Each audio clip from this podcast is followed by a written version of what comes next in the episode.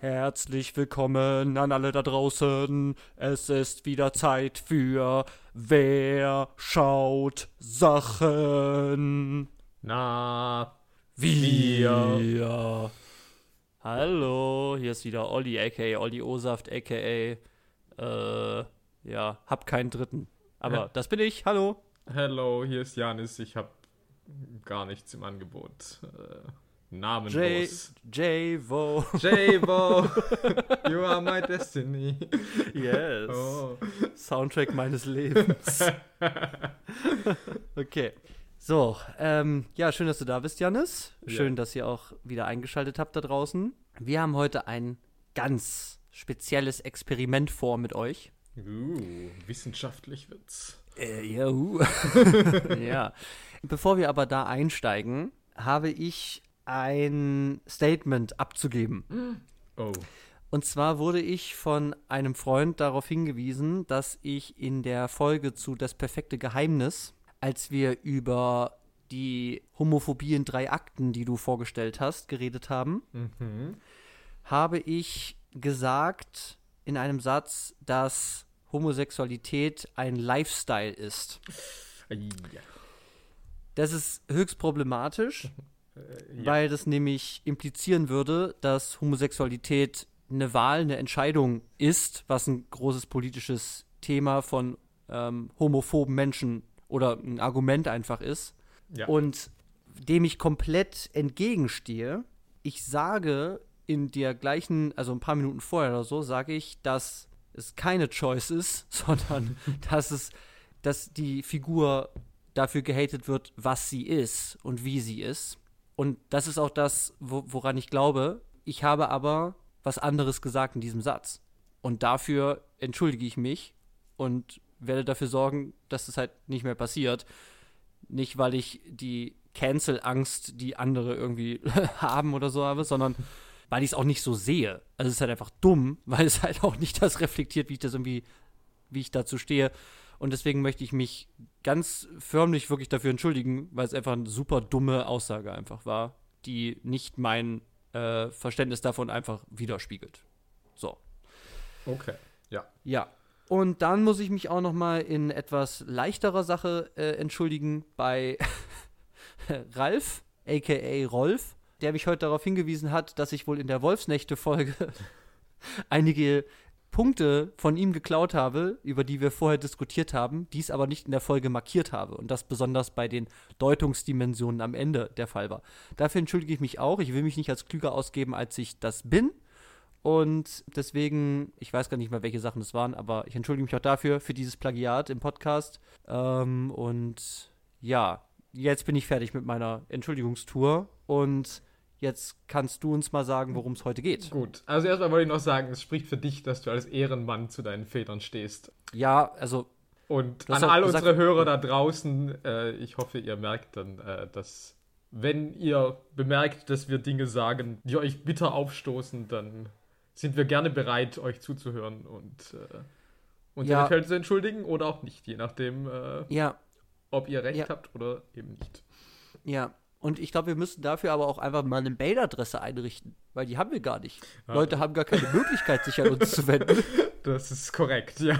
Da habe ich neulich mal drüber nachgedacht, aber auch die kommt vielleicht bald. Stay tuned. Ja, aber ich nehme das tatsächlich sehr, sehr ernst, auch wenn ich jetzt schon wieder in so eine, in so eine lockere, spaßige Podcast-Haltung irgendwie reinkomme. Ich meine das schon ernst, weil es einfach ein super dummes Statement war, was Ja. irgendwie da passiert ist und es ist halt super scheiße und deswegen kann man es auch anerkennen und sagen, das habe hab ich einen Fehler gemacht und das sehe ich nicht so. Ja, So. definitiv. Ja.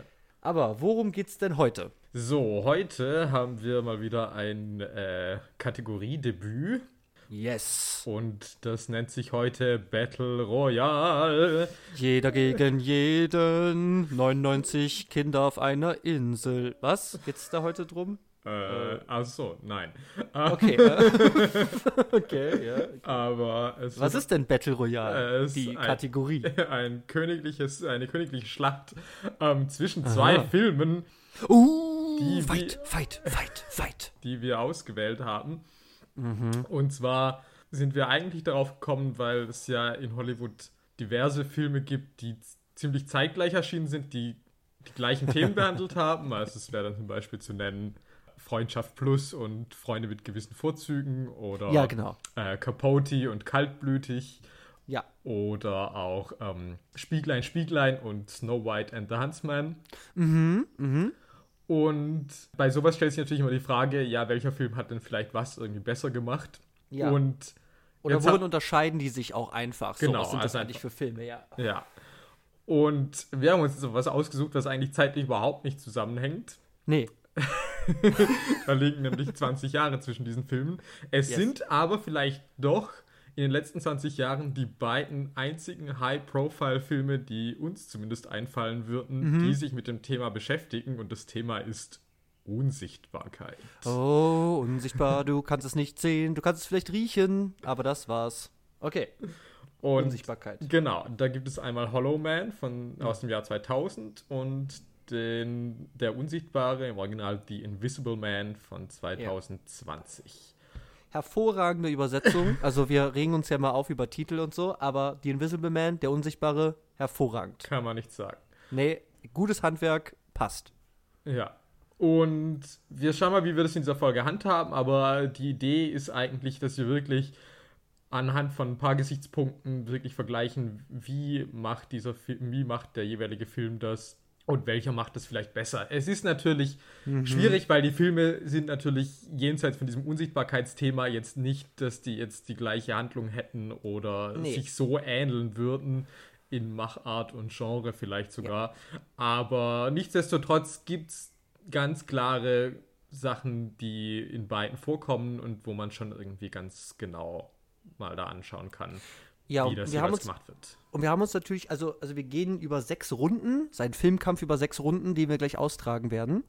Und wir haben natürlich versucht, die Kategorien, in die wir die Filme jeweils antreten lassen, natürlich auch auf die Ähnlichkeit, nämlich die Unsichtbarkeit oder unsichtbare Personen in irgendeiner Art und Weise so gut wie möglich, eine Kategorie fällt ein bisschen raus, aber okay, zu beziehen, um da zu gucken, auch ein bisschen Vergleichbarkeit auch einfach dann herzustellen zwischen zwei Filmen, die dann doch auch wirklich auch sehr unterschiedlich eigentlich auch sind, wie du es gesagt hast. Aber wir konzentrieren uns vor allem auf die Unsichtbarkeit größtenteils. Wie wird hiermit umgegangen? Und dazu gibt es gleich mehr, wenn wir zu den Runden kommen. Aber jetzt kannst du uns noch mal ganz kurz, Janis, sagen, zu den Filmen. Was sind das für Filme? Ein paar Produktionsdaten, dass wir, dass Le- alle Leute auch wissen, über welche, welchen Hollow Man wir hier eigentlich reden. Ja, also wir fangen mit dem älteren Film an, also Hollow Man. Regie Paul Verhoeven, Paul V. äh, der niederländische Provokateur par excellence, der uns Meisterwerke geschenkt hat wie äh, Robocop oder Basic Instinct. ja, Ähm, Total Recall. Mm, Ja.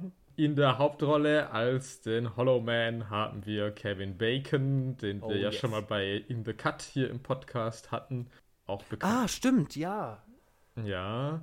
True. Man kennt ihn auch aus äh, Sachen wie Footloose Footloose. oder Mystic River. mhm. Ich habe nicht so viel mit ihm gesehen, fällt mir jetzt so auf. Ja, ich habe halt noch so, wie heißt das, im, im, im Auftrag der Ehre, was? Äh, Ah, a few, few, wie heißt das, a few honest men oder so? Ich weiß gar nicht. Ähm, Aha. Few Good dieser äh, You Can't Handle the Truth Film halt. Mhm, da, mhm. dieser, dieser Film zum Mhm. Beispiel. Und ich habe ihn noch in Frost Nixon gesehen. Da ist er der Berater von P- Präsident Nixon. Mm. Und äh, wir haben heute schon mal drüber geredet im Vorgespräch, äh, natürlich nicht zu vergessen, Wild Things. Für Freunde des Yeah. 90er Jahre Trashs. Äh, ja, also selbst für mich ist das ganz schön heavy. Ja. Ja, in der weiblichen Hauptrolle haben wir Elizabeth Shue, vielen wahrscheinlich bekannt als die Freundin von Marty McFly in Zurück in die Zukunft 2 und 3. Mhm. Und äh, für mich relativ überraschend, dass er hier drin war, äh, haben wir Josh Brolin, Mhm. für Freunde der, äh, des MCUs, natürlich bekannt als Thanos aus äh, den Avengers. Ja, und natürlich auch noch mal erweitertes MCU, also nicht richtig, er ist ja auch noch in Deadpool 2. Ah, okay. Ähm, also doppelt mittlerweile auch vertreten, aber Josh Brolin, ja, No Country for Old Men, aber vor allem jetzt eben als Thanos natürlich ganz, ganz prominent aufgetreten. Mhm. Ja. Bei der Musik haben wir Jerry Goldsmith, ähm, der auch für Verhoeven schon bei Basic Instinct und bei Total Recall, glaube ich, die Musik gemacht hat. Äh, auch ein, Mhm. ein großer der Filmmusik von Das Omen bis hin zu Mulan. Äh, Oh. um, ja, hat er eine ganz äh, ordentliche Karriere hinter sich. Mhm. Und an der Kamera haben wir einen deutschen Mann, Uh, klar. Joost Ja? Vacano. Äh, es war sein letzter Film, er lebt aber heute noch. Der Okay. für viele äh, Verhoevens die Kamera gemacht hat, also eben auch beispielsweise Total Recall, Robocop, aber Mhm. auch für Volker Stöndorf und Margarete von Trotta, die verlorene Ehe der Katharina Blum oder auch das Boot von Wolfgang Petersen. Aha, okay. Und Ein Urgestein. ein Mhm. Urgestein, ja. Und man äh, muss sagen, äh, die Kritik hat diesen Film praktisch vernichtet. Also das war ziemlich einhellig, dass Leute gesagt haben, das ist Müll. Jupp. Das war relativ teuer. Das hat 95 Millionen Dollar gekostet. Oh, holy shit. Ähm, hat in den USA 73 eingespielt und nochmal 117 weltweit, was glaube ich dann insgesamt ganz okay war. Das ist eigentlich ordentlich, aber die Kosten sind halt insane. Ja, wahnsinnig hoch, ja. Und also Verhoeven hasst den Film selber. Also er ist irgendwie sehr unglücklich mit dem Film. Er wollte eigentlich was machen, was ihm irgendwie ein bisschen mehr Mainstream-Credibility gibt, aber er hat hinterher gesagt, äh, das war ihm jetzt doch so unpersönlich, hat er das Gefühl, das hätte jetzt irgendwie jeder machen können und das hat ihn irgendwie ziemlich deprimiert. Und es Okay. ist auch bis heute der letzte Hollywood-Film, den er gemacht hat. Ah, okay. Mhm. Also er macht ja bis heute noch Filme, aber ja, Mhm. dann er ist dann praktisch wieder nach Europa zurückgekehrt. Mhm. Ja, so viel zu diesem Film. Dann haben wir das Gegenstück, äh, The Invisible Man, Mhm. 2020. Regie und Drehbuch von Lee Wennell, der vor allem bekannt geworden, also bekannt, aber der seine ersten Erfolge hatte als Drehbuchautor der ersten drei Saw-Filme und auch der Insidious-Reihe. Mhm. Äh, auch sein, also sein Regiedebüt war dann äh, der dritte Teil von der Insidious-Reihe. Mhm. Also das sind ja auf jeden Fall Klassiker des modernen Horrors. Also, Ja, Ähm, ich denke, das kann man schon sagen. Man kann von diesen Filmen wahrscheinlich halten, was man will, aber Ja, sie waren aber zumindest Szene- erfolgreich und haben auf Ja, jeden ja. Fall irgendwie einen Hype ausgelöst. ja, und in der Szene sind das auf jeden Fall, also sind das, sind das so A-List-Titel, würde ich sagen, auf jeden Fall. Also man kennt die auf jeden Fall. Mhm. Ja. Es ist eine Blumhouse-Produktion. Äh, also der Produzent ist Jason Blum, die sehr bekannt sind für Ja. Horrorfilme aktuell. Ja. Also Ja. das sieht man immer wieder. Mir fallen jetzt nicht so viele Beispiele ein, aber keine Ja, Ahnung, Get Pro- Out zum Beispiel, ne? Also das ist ja, Oder auch so, so die ganzen Paranormal Activities und so. Also ich habe Mhm. das Gefühl, wenn es aktuell Horror gibt, dann stehen die Chancen meistens sehr hoch, dass da am Anfang der Blumhouse-Credit davor kommt. Ja, und die sind auch, äh, äh, na, ich glaube ja auch so Midsommer ist, ist glaube ich auch Blumhaus. Äh, Da wäre ich mir nicht ganz so sicher. Aha, okay, gucken wir nochmal. Weil das war eigentlich A24, hätte ich jetzt gesagt. Dann bin ich dumm. Aber, Okay. Aber Ich sehe irgendwie dieses Logo da vor mir. Okay, mein Fehler. Auf jeden Fall auch Dreamhouse. ah, natürlich. Das war, das war krass. Guckt euch das mal an, das ist insane. Ja, ja. äh, ja, Blumhaus. Äh, habe ich auch das Gefühl, die machen so ihren eigenen Stiefel, habe ich das Gefühl, so im, im, im Horror-Genre. Mhm. Also, als ob, als ob die, ich habe so ein bisschen das Gefühl, als ob die so ein bisschen das Game verändert hätten. Für, für Mhm. ir- irgendwie, was der Horrorfilm denn so sein kann, der Mainstream-Horrorfilm gerade. Habe ich schon das Gefühl, vieles, was von Blumhaus irgendwie kommt, geht gerne mal in eine andere Richtung als vielleicht so bisherige Mainstream- äh, Ströme so tatsächlich. Ähm, aber das ist auch nur so ein Vorteil von mir. Aber Blumhaus auf jeden Fall sehr, sehr, also sehr, sehr erfolgreich einfach Ja. auch die letzten Jahre. Äh, spätestens mit hier Oscar prämiertes äh, Get Out und so. Das ist natürlich Ja. für so fürs Horrorgenre eine ganz andere Liga, ähm, wo sie dann eben als Produktionsfirma irgendwie dann mit hingekommen sind. ja. In der weiblichen Hauptrolle haben wir Elizabeth Moss. Äh, Ah, Elizabeth.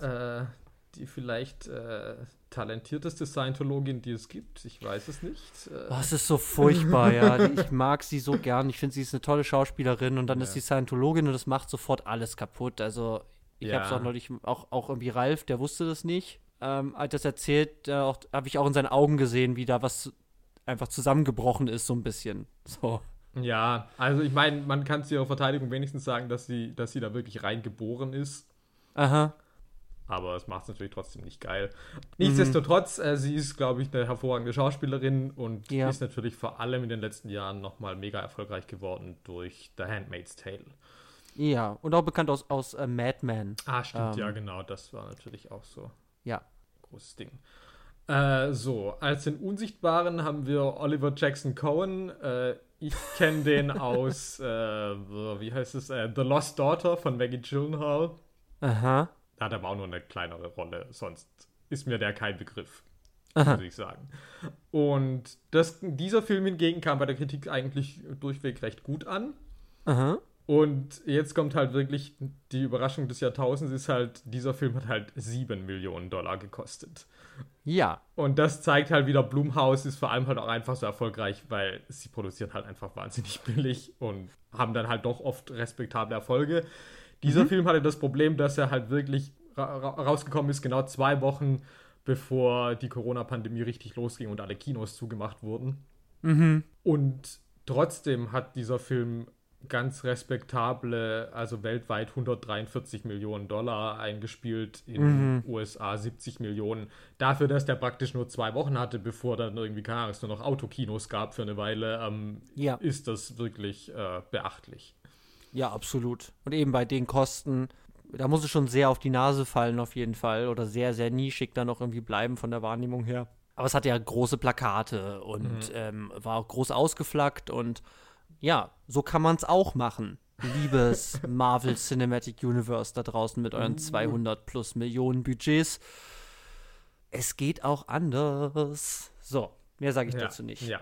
ja. Und jetzt, vielen Dank. Jetzt komme ich noch kurz mit dem Inhalt, den wir heute kurz halten, obwohl dieses Intro schon wieder viel zu lang dauert. Äh, wie immer. Also in Hollow Man geht es um einen Wissenschaftler, der unsichtbar wird und dann alle seine Kollegen umbringt. Und halt eine Menge stalkt auch und sexuell belästigt. Vielleicht auch vergewaltigt, ist nicht ganz klar, aber auf jeden Fall Ist schon relativ. sexuell übergriffig und mörderisch. Und in der Unsichtbare geht es um eine Frau, die in einer total toxischen, gewaltvollen Überwachungsbeziehung, also die, die halt extrem gequält wird und kontrolliert wird von ihrem Freund, sich losreißt. Und der hat aber auch einen Unsichtbarkeitsanzug, weil er nämlich ein optisches Genie ist. Und verfolgt sie jetzt, obwohl man ihn für tot hält. So, das ist die Synopse dieser beiden Filme. Und ich würde mal sagen, ohne weitere Umschweife, ding, ding, ding, ding, ding, Runde 1. Uh, Fight, fight, fight. fight, fight. So, es geht los. Runde 1. Wir lassen diese beiden Filme gegeneinander antreten. Es wird äh, rauchig und hitzig. In die erste Kategorie bahnt sich an und beiden Filme treten an unter der Frage, wer hat denn die besten Wege, unsichtbare Menschen sichtbar zu machen? Ja, also mal grundsätzlich ist das vielleicht so ein Problem, äh, wenn man einen Film über Unsichtbare macht. Vielleicht ist das auch Ja. der Grund, warum es nicht so viele Filme darüber gibt, was Ja. eigentlich verwunderlich ist, weil man eigentlich denkt, das wäre so ein Thema, das öfters mal vorkommen könnte. Mhm. Aber natürlich ist die Sache, Film ist ein visuelles Medium und was Unsichtbares kann ich nicht sehen. Ja, ist schwierig. Und natürlich hat man dann leicht äh, coole Effekte, also dass irgendwie Gegenstände durch den Raum schweben und man weiß nicht, wer hält die oder so. Aber es ist trotzdem natürlich schwierig, einen Protagonisten zu haben, den man halt nicht sieht. Ja, und es ist natürlich auch schwierig, den mit einem Star zum Beispiel zu besetzen, was natürlich auch immer eine wichtige Hollywood-Produktionslogik ist. Und du sagst, Leo DiCaprio ist zwei Stunden lang nicht zu sehen in diesem Film, aber er kostet 50 Millionen Dollar. ähm, das wäre vielleicht auch noch so ein Punkt. Ja, ja, definitiv auch. Ja, aber ähm, genau, wir haben Unsichtbare, aber diese beiden Filme sind sich auf jeden Fall bewusst, dass auch Unsichtbare vielleicht auch irgendwann mal gesehen werden sollten. Ja. oder zumindest gewaltvoll auch ihrer Unsichtbarkeit enthoben werden müssen. Und ich würde jetzt erstmal sagen, wir können jetzt erstmal festhalten, bevor wir uns festlegen, wer die Runde gewinnt. Ja. Ich sag mal, im Der Unsichtbare, da haben wir so verschiedene Mittel. Also ähm, unsere Hauptfigur versucht zum Beispiel mit Kaffee auf dem Boden seine Fußspuren sichtbar zu machen. Was ja aber nicht gelingt, oder? Es, äh, nee, es, wird, es, es gelingt ihr auf jeden Fall ein Versuch, ich, aber ja, was dann ja. gelingt ist, dass sie ihn auf jeden Fall mit weißer Farbe überschüttet, wodurch, also sie schüttet einfach so ins Nichts so eine, so eine äh, Dachbodenleiter ähm, runter und dann ist er da.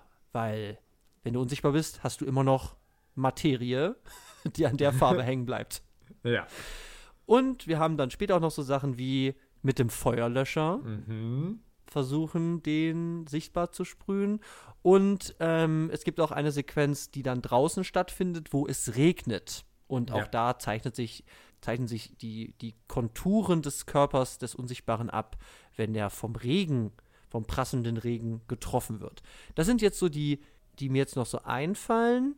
Große Momente, wo man mit externen Dingen, weil natürlich geht irgendwie irgendwann dieser Anzug auch so ein bisschen kaputt und flackert dann, aber wo man zumindest versucht mit externen Dingen irgendwie diesen Unsichtbaren sichtbar zu machen. Es gibt auch noch vorher, gibt es noch so einen Moment, wo sie draußen steht und dann hinter ihr ist so, ist so ein Atem zu sehen, weil die Luft kalt ist und so. Ja. Ähm, aber wenn Figuren versuchen, den sichtbar zu machen, Feuerlöscher, Kaffee und Farbe. Ja. Und ich muss gleich auch mal sagen, also das mit der Farbe ist ganz schön fadenscheinig, weil er wäscht die sich dann irgendwie in zwei Sekunden irgendwie im Waschbecken komplett wieder ab, wo ich sage, oh. das funktioniert, glaube ich, im echten Leben nicht so. Man weiß ja nicht, aus was für Material dieser Anzug gemacht ist. Also er hat natürlich diesen optischen Unsichtbarkeitsanzug und der hat dann auch so, ja, wie so kleine Mulden überall, weil da so Kameras oder Projektoren, was auch immer da drin sind, irgendwelche optischen Gerätschaften. Und diese Kontur zeichnet sich halt irgendwie ab. Aber ja, es ist halt schon so dicke weiße Farbe, die halt komplett über den Kopf äh, irgendwie geschüttet wird. Und dann, ja, ist er für 30 Sekunden weg. Drei Meter läuft er noch, da tropft die Farbe und dann ist schon ausgetropft. Ja, ist schon ist sehr schon. unrealistisch in diesem Unsichtbarkeitsfilm, muss man sagen.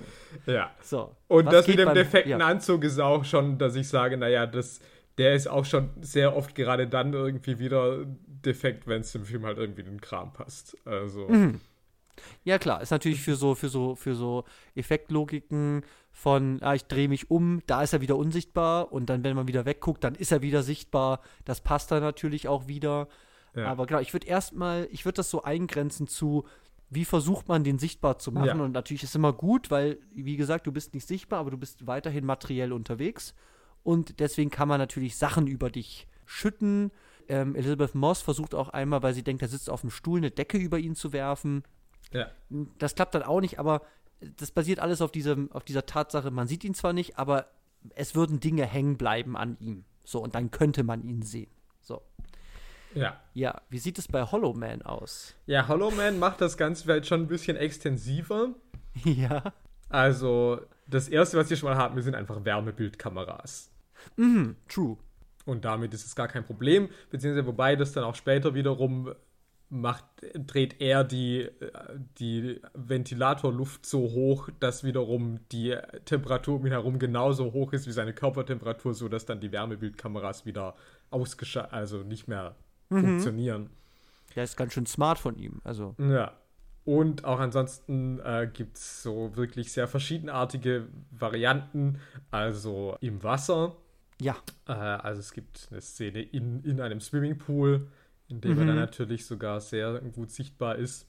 Ja, und auch später auch noch durch die Sprinkleranlage am Ende. Stimmt, ne? ja, da kommt das nochmal, ja. Auch nochmal mit Wasser. Ja. Mhm. Dann haben wir auch mit Blut. Also oh, da wird ja. so eine ganze Blutkonserve über ihm ausgeschüttet. Dann Aha. in Rauch, also im Zigarre Zigarettenrauch oder Pfeifenrauch. Irgendwie. Pfeifenrauch, ja. Pfeifenrauch, mhm. genau. Im Dampf. Aha. Ja. Und äh, auch hier haben wir den Feuerlöscher. Wird auch hier wieder ausgepackt. Klassiker. Scheint so ein, scheint so ein bewährtes Motiv zu sein. Also ja. so Feuerlöscher gegen Unsichtbare zu haben, ist echt wichtig. Und was hier aber vor allem auch noch ist, ist, dass es wirklich auch in Einwilligung mit dem Unsichtbaren so eine Art Gummimaske hergestellt wird. Also, mhm. also sowohl für sein Gesicht als auch für seine Hände um ihm praktisch wieder so eine Art Körper zwischenzeitlich zu geben, was er aber auch wieder ausziehen kann. Und das, finde ich, sieht auch schon eigentlich ganz schön gut aus. Also ich meine, wir hatten ja erst letzte Woche das Thema Masken und ich finde mhm. auch hier diese schemenhafte Kevin Bacon-Maske, mhm. die dann natürlich, aber wenn er dann eben äh, keine Augen hat und äh, in seinem Mund halt eben auch nur nichts ist. Ja. Das sieht schon irgendwie geisterhaft gut aus, würde ich sagen. Ja, ja, und es sieht auch technisch umgesetzt tatsächlich, also finde ich auch sehr, sehr gut aus. Mhm. Ich habe natürlich aufgrund des Alters, also aufgrund der, der, der, der Jahresdifferenz des Alters dieses Films, holy shit, also ein paar von diesen digitalen Effekten sind natürlich auch insane heutzutage, sich das anzugucken. Aber tatsächlich finde ich eben diese, diese Maske, wie auch immer das gemacht ist, digital oder eben ähm, handwerklich, finde ich, finde ich super. Weil ich kann halt wirklich da durchgucken und ich sehe halt die Rückseite von der Maske und es sieht halt nicht aus wie ein billiger Effekt oder so, äh, Mhm. sondern es sieht halt wirklich sehr, sehr gut aus und hat dadurch automatisch, auch wenn er noch nicht crazy ist, weil er eben auch erst, also seine, sagen wir mal, seine Übergriffigkeit und äh, seine Verbrechen werden im Laufe des Films immer konkreter. Mhm. Ja, doch auch noch da von anderen Figuren als normale Person angenommen ist, ist er auch da schon, also sieht es schon auch echt uncanny, gruselig aus. Mhm. Ja. Ja, ich war von Mhm. den Effekten wirklich auch sehr überrascht. Also, das, ich fand, das konnte man größtenteils schon noch angucken. Mhm. Und ich kann mir vorstellen, dass das natürlich so ist, wo es dir eher missfallen hat. Aber es ist vielleicht auch nochmal was, was natürlich in dieser Kategorie auch ganz äh, passend ist, ist, dass es eben auch diese Unsichtbarkeitsprozesse gibt. Also sowohl bei einem Gorilla als auch eben bei unserem Hauptcharakter, in dem dann praktisch Schicht für Schicht langsam, also erst praktisch die Haare oder die Haut irgendwie verschwinden und dann halt nach und nach die Organe und als letztes dann die Knochen. Und klar, das sieht schon manchmal äh, ein bisschen albern aus, aber ich fand es als Grundidee trotzdem irgendwie super spannend. Ich meine, es hat halt so, so einen Körperwelteneffekt irgendwie so ein bisschen. Und Ja. ich habe das immer noch gern gesehen eigentlich. Es nimmt sich auf jeden Fall eine Menge Zeit, das auch auszustellen. Und da müssen wir auch wieder, das ist wieder so eine Frage, ne? Das, die Frage, in welchem Stadium guckt man das? Also was ist seine, was ist die persönliche Erfahrung mit Filmeffekten, wodurch ähm, gewisse Dinge vielleicht auch realer oder auch nicht aufgrund der, also praktisch, was ist gerade up to date, was ist gerade das Beste an digitaler Realitätserzeugung, was es irgendwie gibt, scheint schon einen großen Effekt darauf zu haben, ob wir etwas erstmal kaufen oder nicht. Selbst wenn wir wissen, das ist jetzt im Vergleich zu der gefilmten Realität um die Effekte drumherum schon auch ein Unterschied und wir sehen, dass es gemacht ist, ist es aber schon auch irgendwie dann konsumierbarer oder auch einfach illusorischer, als wenn ich jetzt weiß, es ist halt super alt und man ist andere Sachen gewöhnt an Mhm. digitaler Illusionstechnik. Mhm. Aber es nimmt sich auf jeden Fall eine Menge Zeit, auch diese Prozesse irgendwie zu zeigen. Und ich kann mir schon, ich habe das ja als Kind damals ja auch gesehen oder als ähm, junger Jugendlicher. Und da habe ich, da hat mich das nicht gestört, sondern halt, ja krass, dieser riesige Affe, der halt langsam aus der Unsichtbarkeit wieder hervorgerufen wird oder auch Kevin Bacon, der dann langsam verschwindet. Mhm. So, und dabei ist eben von äh, eben Knochen über Muskeln, Organe bis zur Haut dann so stufenweise abgebaut oder aufgebaut wird. Ja, aber das ist auch wieder so eine persönliche und auch wieder so eine Zeitfrage, ob man das irgendwie mag oder nicht. Ja. Aber ich würde erst mal sagen, also ich würde mich jetzt schon auf ein Urteil festlegen, ja? Ja. Also wenn die Kategorie lautet, wer hat die besten Wege der Sichtbarmachung, da kann man natürlich sagen, okay, wofür wird diese Sichtbarmachung vielleicht auch dann eingesetzt? Also, also wie, wie spannend ist das dann, wenn er dann auf einmal auftritt, weil so einen Unsichtbaren auf einmal erscheinen zu lassen, kann ja unglaublich gruselig sein. Ja. Mhm. Also, weiß ich nicht, als halt dieser Dr. Kramer in Hollow Man eben seine Pfeife da raucht am Pool und dann erscheint er, sagt noch was und dann bam, ab geht's in den Pool. Weiß nicht, wie gruselig ich das heute fand, aber es kann schon auch so ein bisschen schockmomentig sein, Mhm. wenn, wenn er auf einmal auftaucht. Aber ich würde schon sagen, und das ist natürlich auch wieder total Banane, weil nach welchen Maßstäben man das misst, aber ich würde sagen, aufgrund der Tatsache, dass Hollow Man sehr viel mehr und kreativere und auch, ich sag mal, opulentere Möglichkeiten der Sichtbarmachung findet, wie zum Beispiel halt blutüberzogener Kevin Bacon, Ja. gebe ich den Punkt hier schon an Hollow Man. Ja. Ein, einfach für den Einfallsreichtum und teilweise auch die Absurdität von, hey, mit was können wir den jetzt noch überziehen? Ja, genau. Mir geht es genauso, dass ich halt sage, es hat für mich irgendwie so eine Zeigelust irgendwie, dass man Ja. wirklich sagt, so, okay, was gibt's alles? Lass es mal alles machen. Ja, und dann auch Flammenwerfer ist ja eigentlich auch irgendwie mit stimmt, drin. ja, Also- ja, stimmt, das äh, ganz vergessen. Ja, wenn man brennt, ist man auch sichtbar. Ähm, ja. das, das, also ich meine, solche Dinge kann sich vielleicht der Unsichtbare auch gar nicht erlauben, weil es dann zu einem anderen Film wird, wenn du eben solche Spielereien zu exzessiv irgendwie auch variierst oder ausreizt, von wie rot kann das noch werden oder auch wie absurd kann das auch werden, wenn du dann so eine Parade an dann kommt noch jemand mit Mehl rein oder also wenn ich mir das so vorstelle, so, so, da habe ich das Gefühl, dass der Unsichtbare, also das würde den Film sehr stark verändern, wenn er jetzt noch mehr in so eine Art von ähm, Sichtbarmachungsparade irgendwie übergehen wird, was Hollow Man teilweise schon ist. So. Ja, ich verstehe, dass man sagt, das ist ein bisschen albern. Allerdings, was mein Argument auch gegen den Unsichtbaren ist, mhm. ist, dass es, ein, dass es ein Film ist, in dem Kameras ja wirklich eine sehr zentrale Rolle spielen auch. Also beispielsweise mhm. dieses ganze Haus ist ja überwacht von Kameras ohne Ende und aber nie irgendwie mal mit Kameras gearbeitet wird, um irgendwie zu versuchen zu beweisen, dass es irgendwie einen Unsichtbaren gibt, beispielsweise. Mhm, mhm, ja. Also jetzt, ich meine, auf die Wärmebildkamera muss man ja noch gar nicht kommen, aber zumindest halt auch sowas äh, wie, keine Ahnung, ich meine, die sind da in diesem, in diesem Krankenhaus Mhm. Und da werden halt irgendwie 15 Polizisten irgendwie ermordet von einer unsichtbaren Kraft. Und ich meine, sicher mhm. gibt es halt in diesem Gang halt irgendwie auch Kameras, die das irgendwie mal festhalten würden oder so. Also, ja. oder, oder auch sie könnte ja da irgendwie mal was machen. Also, ich finde schon, es fehlt auch ein bisschen was. Also, dass, dass man sagt, hey, wenn ich doch weiß, da ist ein Unsichtbarer, kann ich nicht irgendwie versuchen, auch den irgendwie aufzuspüren. Also, mhm. das heißt zum Beispiel mit Kameras oder eben auch irgendwie, dass ich sage, so, okay, der ist mit mir hier drin in dieser Zelle, die irgendwie halt irgendwie, keine Ahnung, wie viel Quadratmeter hat. Mhm. Ich meine, sowas tut sie dann ja natürlich, aber also ich finde schon, da hätte man irgendwie auch vielleicht ein bisschen mehr mitmachen können. Mhm. Okay. Ohne dass man ja. jetzt gleich in die ganze Schiene von wegen, okay, klar, irgendwie jetzt muss man tausend verschiedene Elemente finden. Mhm. Und klar, der Schockeffekt wiederum, wenn sie das erstmal mit, äh, mit, der, mit der Farbe kommt, was ja auch das erste Mal ist, dass wir überhaupt diesen Anzug sehen, ja. Der wiederum funktioniert schon hervorragend. Das gebe ich auch zu.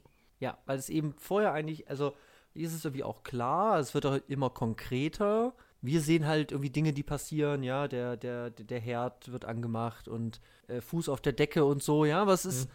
es ist immer noch so ein Unentscheidbarkeitsmoment, vielleicht immer noch dabei. So, aber dann wird es halt konkret auf jeden Fall. Das ist auch mit der Musik und so. Und der kommt da von unten, auf einmal erscheint da halt auch so eine, so eine. Es ist ja nicht mal ein Mensch, also sieht es aus, weil er diese unförmige, hat ja keine Haare, mhm. hat kein Gesicht. Es ist so eine unförmige Kontur. Das ist auf jeden Fall erstmal ein, erstmal ein Schockmoment, weil ich erstmal wissen muss, ja, oh, was ist das jetzt für ein Ding? so, ja, halt also ich meine, die Sache aus, ist ja auch, also vielleicht auch, weil ich Hollow Man gesehen hatte, aber ich meine, dass es, dass es einen Unsichtbaren gibt, das verrät mir der Titel. Aber dass der halt so einen Anzug ah. anhat und jetzt da nicht halt, du kippst da Farbe über den und dann ist da halt der Dude, mhm. das habe ich halt nicht kommen sehen. Mhm. Ja. Aber also mein Punkt geht auch auf jeden Fall an Hollow Man.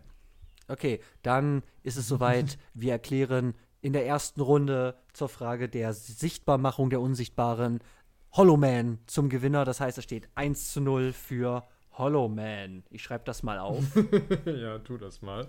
Erster Punkt. Okay. Kannst du uns sagen, was denn die zweite Runde ist? Ja, die zweite Runde, da gehen wir jetzt wirklich von der Unsichtbarkeit äh, weg. Genau, das ist die eine Kategorie, die eigentlich gar nichts mit Unsichtbarkeit zu tun hat, aber erlaubt es uns ein bisschen Fantum auch zu betreiben und ein bisschen, bisschen Nerdtum.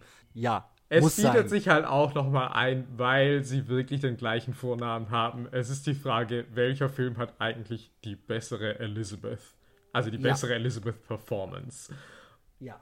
Und ich nehme an, wir das, das wird relativ. Ja, wir können das mal anfangen, die zu beschreiben. So. okay, ja, fang doch mal an. Also, pass auf, dann mache ich jetzt mal Elizabeth Shue, die auf jeden Fall schwieriger ist. ja. Elizabeth Shue wirkt auf jeden Fall, also es wirkt von der Performance her ein bisschen hölzern. so. Also, die hat so ein paar Gesichter, so, ich bin gut drauf. Ich habe Angst. Ich schlaf gleich mit Josh Brolin. ja, ist oft horny auf jeden Fall auch diese Figur. Und ich bin auch wütend und ich bin auch strong. Also ohne jetzt irgendwie das abzutun, weil ich finde, man, man kann das total gucken, aber es wirkt schon sehr, sehr holzschnittartig und diese Figur bleibt dadurch auch einfach sehr, sehr, sehr, sehr blass und flach. Das liegt natürlich auch am Text oder an der Art und Weise, wie mhm. sie inszeniert ist und was sie macht. Aber von der Performance her, ja, ich würde sagen, es ist so eine es ist so das Nötigste. Also, was so ein Ja. Film irgendwie haben muss. Da liegt nicht der Fokus drauf, auf der Figur und wie komplex die ist. Und deswegen kann vielleicht Elizabeth Shue auch gar nicht so viel machen mit dieser Figur. Aber ich habe das Gefühl, das ist sehr, sehr holzschnittartig und eigentlich auch sehr überschaubar von der Range, die sie Mhm. da irgendwie abruft. So. Ja, das würde ich auch größtenteils so mitgehen. Also kein Disrespect gegen sie. Also Mhm. ihr wird da vermutlich wirklich auch äh, vom Skript nicht sonderlich viel geboten und äh, Ich meine, was sagt gut- die denn schon auch? Also ich meine, das ist halt, also diese Figur ist natürlich auch ähm, jetzt kein riesiger Pool an Angeboten, die du als Schauspielerin irgendwie halt benutzen kannst für eine Figurendarstellung, sondern es ist eher so funktional. Jetzt hast du Angst vor dem, jetzt trittst du stark ihm gegenüber auf und so. Da, Ja. Das ist eher so eine äußere Motivation als eher aus der Figur heraus gedacht und das sieht man halt auch. ja, und da muss man natürlich schon sagen, dass Elizabeth Moss Ja. ist vielleicht schon mit der Grund, warum der Unsichtbare so gut ist, wie er ist. Also Mhm. es lebt schon extrem von dieser Performance, würde ich sagen. Also sie ist in irgendwie 95% dieses Films mindestens. Sie also ist der Kern. Also Das sie ist, glaube ich, in jeder Szene eigentlich. Wirklich, Äh, ja. eigentlich fällt mir gerade auch wirklich nichts ein, wo sie nicht drin ist. Und Ja. man muss sagen, dass eigentlich diese Figur auch nicht so toll ist, weil eigentlich so wahnsinnig viel über sie, über diese Figur an sich erfahren wir auch nicht. Das bleibt eigentlich auch sehr rudimentär. Aber Mhm. es gibt ja natürlich viel zu spielen in der Emotionalität, in den Ja. Situationen, die ihr geboten werden. Und Ja. das macht sie wirklich sehr nuanciert. Also sie verkauft mir dieses Trauma total. Also Ja. diese ganze, diese Hilflosigkeit, die diese Figur ausströmt. Und sie schafft halt natürlich auch zum Ende hin, wenn sie praktisch zur Rächerin wird, also diesen Switch verkauft Mhm. sie mir halt auch hervorragend. Also ich glaube ihr Ja, halt ja. alles. Ähm, Ja, und, und auch in der, also sie hat natürlich auch so eine, sie hat auch so einen graduellen Prozess, also von die, also sie ist natürlich auch schwer traumatisiert durch diese Beziehung. mhm. Damit geht der Film eigentlich auch los. Also sie hat ja Angst, irgendwie aus dem Haus zu gehen und also das ist ja auch wirklich schwer für sie. Und dann kommt aber noch mal, oh shit, jetzt, ich habe das Gefühl, mein verrückter Ex-Freund ist jetzt auch noch unsichtbar und verfolgt mich und terrorisiert mich. Und auch da ähm, macht sie ja auch immer mehr so eine Art von in den Abgrund gehen von einer psychischen Verfassung her Mhm. weil seine Übergriffe natürlich auch immer extremer werden im Laufe des Films. Und dann hast du natürlich auch, das ist wieder so ein Ding, also ähm, El- Elizabeth Shue ist ja auch einfach nicht die Hauptfigur von Hollow Man, sondern Das es ist, wirklich der, äh, der Hol also, es ist so eine Frage, aber ich würde ist so ein sagen, bisschen es ist halt- schwierig, wer eigentlich Ja. der wirkliche Fokus von Hollow Man ist. Aber natürlich ist es in keinster Weise so der Fokus auf ihr, wie das halt in dem anderen Film auf Elizabeth Moss ist.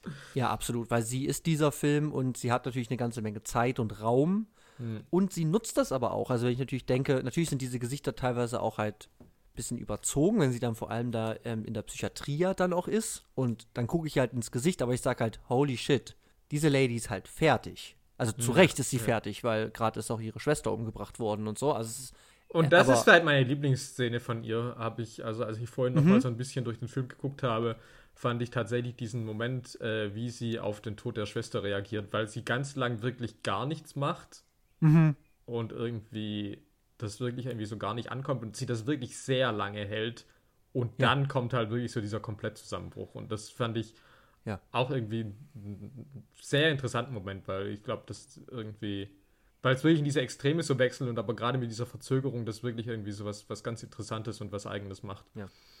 Und das ist natürlich auch so spannend, weil es eigentlich auch widerspiegelt, wie, wie ich persönlich darauf drauf reagiert habe, weil ich konnte das auch Mhm. gar nicht glauben. Ja, es ist ein Mega-Moment, also das muss man sowieso auch sagen. Also das können wir, glaube ich, jetzt auch mal ja. vorwegnehmen. Die, die Ja. Ermordung der Schwester in diesem Restaurant, also ähm, es ist so kurz nach Hälfte, würde ich Mhm, sagen, so ja. Stunde 10 oder Ja. so, trifft sie sich mit ihrer Schwester, die sich eigentlich verkracht haben, weil eine Fake-E-Mail geschrieben wurde und so und, und ähm, natürlich, aber die Schwester trifft sich mit ihr und sind ja, die, die verbrüdern sich eigentlich dann auch wieder oder kommen wieder zusammen und dann kriegt die Schwester halt ein Messer, also wird die halt mit einem Messer dann ermordet. Und es sieht dann halt so aus für alle anderen drumherum, dass sie das halt war, weil klar, ist halt ein Unsichtbarer gewesen.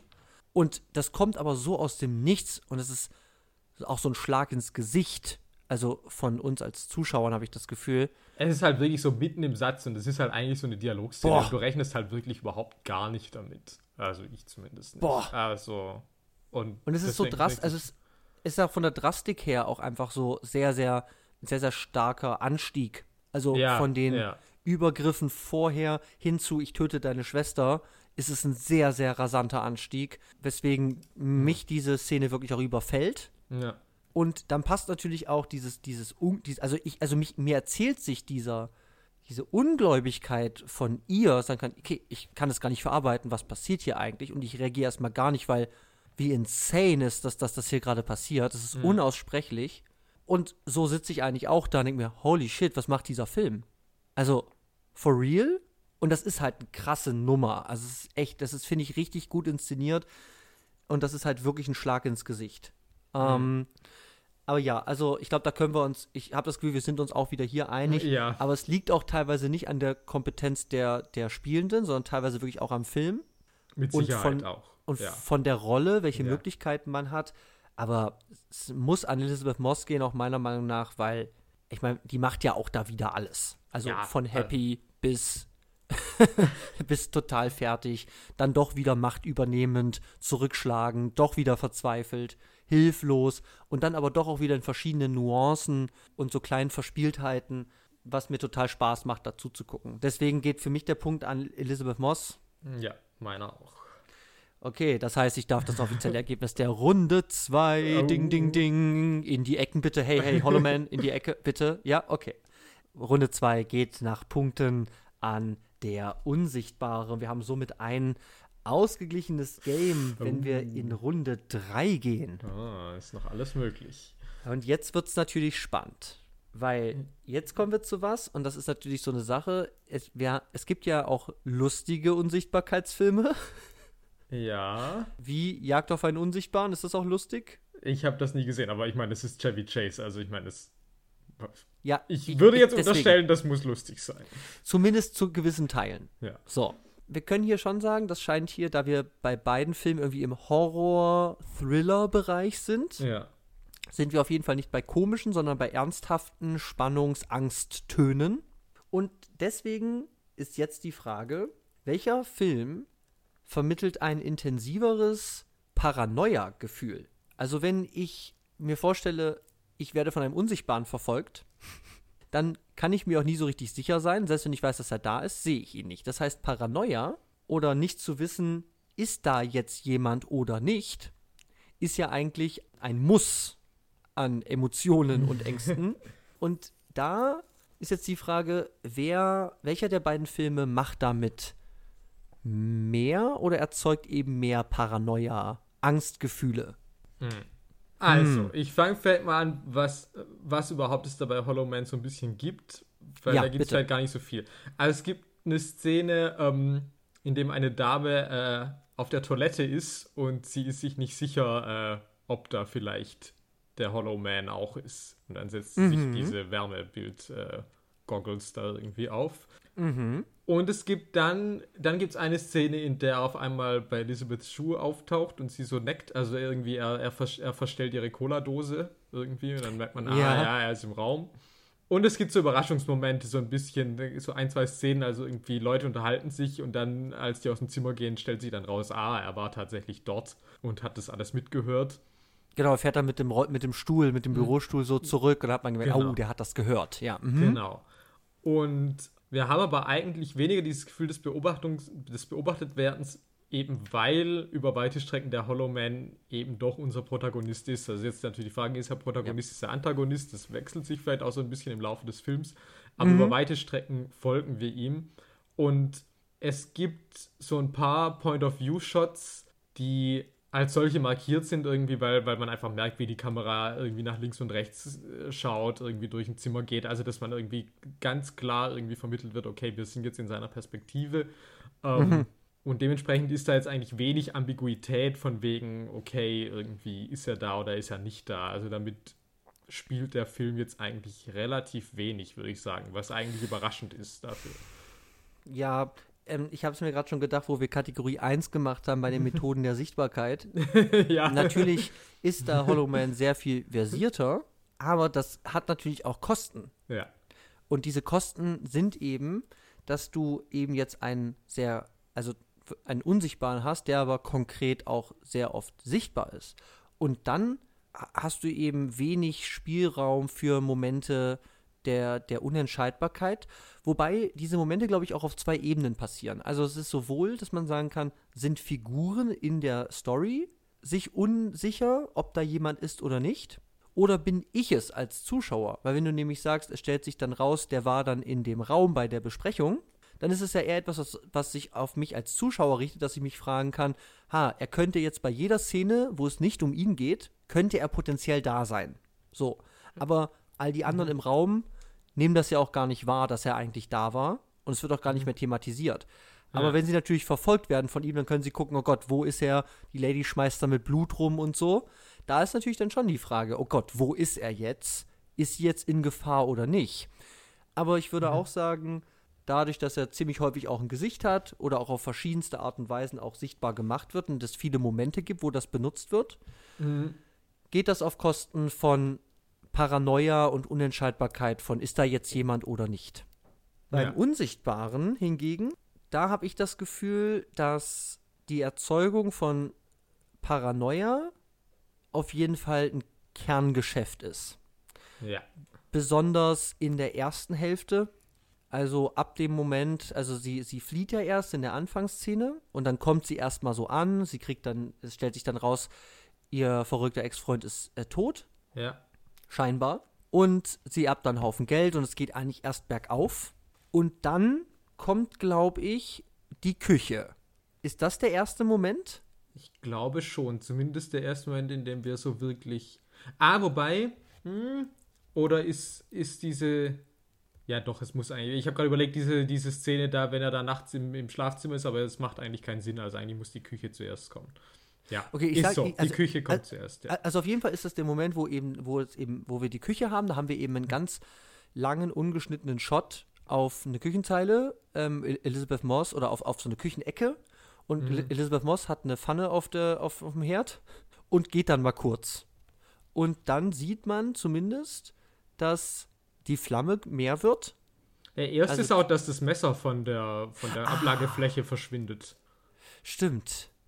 Stimmt, genau, da wird schon richtig konkret. Und dann dreht mhm. sich aber diese Flamme hoch und es kommt dann ja. zum Feuer. Ja. Dann, dann später ist eben, okay, es verschwindet halt die Decke aber da ist dann eben eigentlich auch für uns, zumindest also auf der Ebene von wir Zuschauer, kriegen eigentlich ganz klar erzählt, hier ist etwas unsichtbar. In einem Film, der der Unsichtbare heißt, denke ich nicht, dass es ein Geist, sondern ich denke halt, okay, wird ein Unsichtbarer sein. Das wird natürlich auch so eine Art von Vormarkierung von, wie kann ich das Ganze einordnen, mhm. geleistet. Aber da wird eigentlich schon klar erzählt, hier scheint eine unsichtbare Person am Werk zu sein.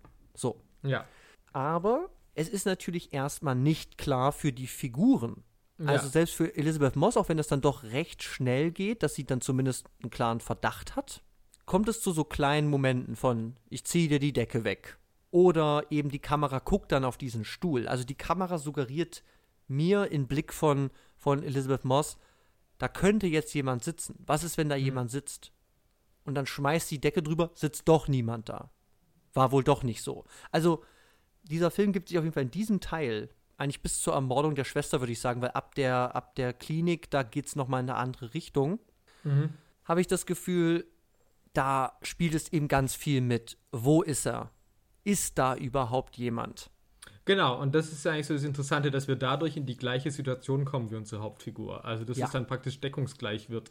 Ähm, dass, also, dass es schon, finde ich, diverse Einstellungen gibt, in denen du relativ viel Raum siehst, und, ja. und ich meine, auch bei dieser Küchenszene sind die Sachen ja jetzt nicht so groß. Ich meine, äh, also mhm. zumindest kriegst du jetzt keine Großaufnahme von irgendwie, okay, und das Messer wird jetzt irgendwie von der Ablagefläche mhm. genommen oder so. Und mhm. dementsprechend bist du schon ein bisschen so, dass du sagst, okay, sollte ich mal gucken, irgendwie, gibt es noch, gibt's irgendwo was im Bild, mhm. wo sich vielleicht irgendwas bewegt, wo ich irgendwie ein Indiz sehe. Also man ist dann praktisch auf, ja, auf, der, auf dem gleichen Level. Und Mhm. Das ist wie so ein Wimmelbild, habe genau, ich das genau, Gefühl. Genau, genau. so ziemlich große Totale von dieser Küche und es könnte überall sich so was Kleines irgendwie drehen. Ja. Und dann achte ich natürlich drauf, und das ist eigentlich ja auch so eine Art von Paranoide, auch wenn da nichts ist, gucke ich, weil es könnte ja jederzeit irgendwo was passieren. Genau. So. Ja. Mhm. Und was mir auch auffällt, ist, dass es, also, dass es eben auch Einstellungen gibt, bei denen ich mir nicht sicher bin, ob das Point-of-View-Shots sein könnten. Ähm, Ja. Also, ich meine, das Problem an Point-of-View-Shots ist natürlich, also außer wenn, äh, ich meine, klassischerweise äh, in der Pornografie beispielsweise haben wir das natürlich, okay, klar, wenn wir natürlich dann Körperteile aus der Ich-Perspektive sehen, dann wissen wir, okay, Mhm. das ist ein Point-of-View-Shot. Oder natürlich im, im herkömmlichen Film natürlich auch oft irgendwie Schuss gegen Schuss. Du hast eine Großaufnahme von einer Person und dann schneidest du äh, auf die Gegenseite und dir ist klar, okay, jetzt sehe ich, was diese Person, die ich vor im Bild davor gesehen habe, sieht. So. Und wie gesagt, Ja. Hollow Man schafft es irgendwie, das auch das sehr klar zu markieren. Und dieser Film markiert das eben nicht. Und dadurch weiß ich dann aber hinterher, dadurch, dass ich eigentlich keine Anhaltspunkte habe, weiß ich nicht, habe ich jetzt was aus seiner Perspektive eben gesehen? Hm. Oder sehe ich einfach nur ein neutralen Bild? Und es bleibt aber bei dieser Ambiguität und löst es nicht auf.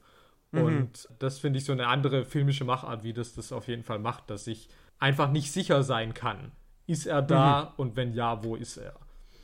Ja, und das ist, also das ist, ich finde ich finde das so einen ganz spannenden Wahrnehmungseffekt, den ich mal so beschreiben würde, weil in diesem Moment in der Unsichtbare, wo sie den Kaffee auf dem Boden verteilt und dann, dann ist sie in so einer Ecke oder an einer Seite auf dem Boden kauernd in dem einen Zimmer und man sieht sie da erst sitzen und dann dreht sich aber die Kamera und man sieht praktisch so von da, wo sie sitzt, guckt man in einer starren Kamera Richtung Tür. Und die Tür ist offen, man sieht ein bisschen Flur, man sieht aber auch die, den Raum. So. Und die Kamera verweilt so ein paar Sekunden still und guckt da drauf. Und ich finde das so spannend, weil das eröffnet so große Imaginationsräume. Also es ist faktisch gesehen, ist es eine Aufnahme von einem leeren Zimmer, in dem nichts passiert, in dem auch nichts ist. Aber durch die Vorleistung des Films bin ich persönlich auch extrem stark, also kann man dem auch, glaube ich, irgendwie strukturell auch zuschreiben, diesem Film, dass er auf jeden Fall Imaginationsangebote macht und dann eben Möglichkeiten gibt, überhaupt Projektionsflächen zu haben, auf denen ich imaginieren kann. Also ich kriege dann solche Aufnahmen von leeren Räumen, wo aber potenziell jemand sein könnte. Und weil wir ja vorher auch schon gemerkt haben, dass sich auch gerne mal Sachen bewegen oder Mhm. irgendwo was passiert, gucke ich natürlich extra genau. Aber faktisch gesehen gucke ich in den, auf einen leeren Raum. Ja. Ja. Und, und, und das wäre ja auch so eine, ja, eine Einbildung, ist da was, ist da nichts, ist da, weil, weil das, da ist neben eine Diskrepanz, weil in meinem Kopf ist ganz klar, da könnte jederzeit was sein. Faktisch ist es ein leerer Raum. Und das ist natürlich extrem spannend, wie dieser Film diese Angebote macht. Und das halte ich dem sehr, sehr zugute, weil ich finde das eine sehr konsequente Art und Weise, diese Unsichtbarkeitsthematik zu befragen. Also wirklich die Mhm, Situation zu mhm. befragen, du hast einen Kontrollfreak, Psychopathen, Ex-Freund, der auch noch ein Genie in der optischen Technik ist und der hat einen Unsichtbarkeitsanzug. Das ist ja Worst-Case-Szenario. ja. Also das ist ja wirklich, das ist ja, also, also schlimmer geht's ja, Ja, gar nicht. ja. Wirklich. Und was heißt es dann, in so einer Situation zu sein, aber eben nicht als der Unsichtbare, sondern als das Opfer? Und ich kriege schon eine Art von filmischer Erzählung, nicht, dass das irgendwie ähm, äquivalent zu einer realen Erfahrung von irgendwie gestalkt werden oder so ist. Ja, also das will ich hier nicht behaupten. Aber ich kriege schon ein, ein extrem stark filmisch vermitteltes Gefühl von Be Beklemmung Mhm. und von Unwohlsein und eben das mit sehr, sehr einfachen Mitteln, nämlich ich zeige euch einen leeren Raum. Und ich habe aber vorher das so vorbereitet, dass dieser leere Raum auf einmal zu einem total intensiven Moment wird, sich den anzugucken. Und das finde ich total spannende Verfahren, diese Unsichtbarkeit auf seine Paranoia, Angst induzierenden Momente hin zu befragen. Und ich würde mich dann auch festlegen, weil ich würde auch, wie du es gesagt hast, Hollow Man hat solche Momente, aber richtig viel ausspielen tut er damit nicht, weil ich eben auch diese ganz vielen POVs habe von Kevin Bacon, wo dann auch klar ist, wo er ist. Also es ist Ja. dann eben nicht, ist er da oder nicht, sondern es wird ganz klar erzählt, klar, er ist da und der macht gleich shady Businesses. Ja. Aber es ist eben dann nicht, ja, ist er da oder nicht. Und deswegen für Spielereien mit Angst und Paranoia, ist jemand da oder nicht, lügt die Kamera, lügt sie nicht, ähm, würde ich sagen, ganz klar der Unsichtbare. Ja. Und natürlich schließe ich mich hier auch wieder äh, dir Oh, an. Oh, lame. oh, verdammt. Ja, mal gucken. Mal- mal gucken, wo es noch hingeht. ja. Okay, dann, das war Runde 3, ding, ding, ding, ding, ding. Und wir notieren, der Unsichtbare führt mit 2 zu 1. Es ist aber immer noch alles drin. Wir haben noch drei Kategorien. Hollow Man kommt der zurück. Willst du uns sagen, was Kategorie 4 ist? Ja, Kategorie 4 ist die Frage, wofür nutzen denn eigentlich unsere Herren ihre Unsichtbarkeit und was machen die denn dann so damit? Ja. Äh, du darfst da gern mal anfangen. Okay, also Hollow Man. Ja. also wir hatten ja schon gesagt, dass er ist ein Wissenschaftler, der irgendwie für fürs Militär oder so ähm, halt geheime Unsichtbarkeitsforschung macht. Mhm. Und dann eben, sagen wir mal, zu, also der scheint ja irgendwie so eine Art von Rockstar-Wissenschaftler zu sein und hat auch ein ganz schön krasses Ego, Oh, yes. aber ist eben auch bereit, sagen wir mal, an seine persönlichen Grenzen zu gehen im Rahmen seiner Forschung und sagt dann, ich, ich lasse das, den ersten Test an Menschen, den macht ihr mit mir. Ja. So. Das ungenehmigt und so weiter. Und wir erfahren vielleicht, er hat so ein bisschen hart, also er hat so ein bisschen Liebeskummer, hat sich halt von Elizabeth Schuh getrennt, scheint aber immer noch dran zu hängen, aber es scheint auch nicht so richtig zu funktionieren. Aber er scheint irgendwie kein übergriffiger, grusiger Typ zu sein. Er guckt aus dem Fenster seiner Nachbarin und ärgert sich, aber es geht nicht so weit, dass er halt rübergeht oder irgendwie. Also, es ist schon noch ein bisschen eklig auf jeden Fall. Aber es das hat Grenzen Frage, ja. in, in der Übergriffigkeit. So. Ja, definitiv. Jetzt wird er unsichtbar. Er wacht auf und noch am selben Abend Ja. Äh, geht er zu seiner Kollegin, die die Wache schiebt, die schläft im Kontrollraum und er knöpft ihr die Bluse auf, entblößt ihre Brust und befummelt die auch. ja. Und das geht dann eigentlich so weiter. Also von halt, man weiß nicht, ob er dir beim Pinkeln zuguckt oder nicht. Aber es kommt dann eben schnell diese, dann sieht er wieder, aber unsichtbar, seine Nachbarin durchs Fenster und dann geht er halt rüber. Warum nicht? Hm. So, sa sagt er, irgendwie sowas sagt er, glaube ich. Ja, Ja, er sagt dann- erst so, ja, nee, denk gar nicht dran und dann sagt er sich so, naja, aber wer soll's schon mitkriegen? Wer soll's rausfinden? So, Ja. ja. Mhm.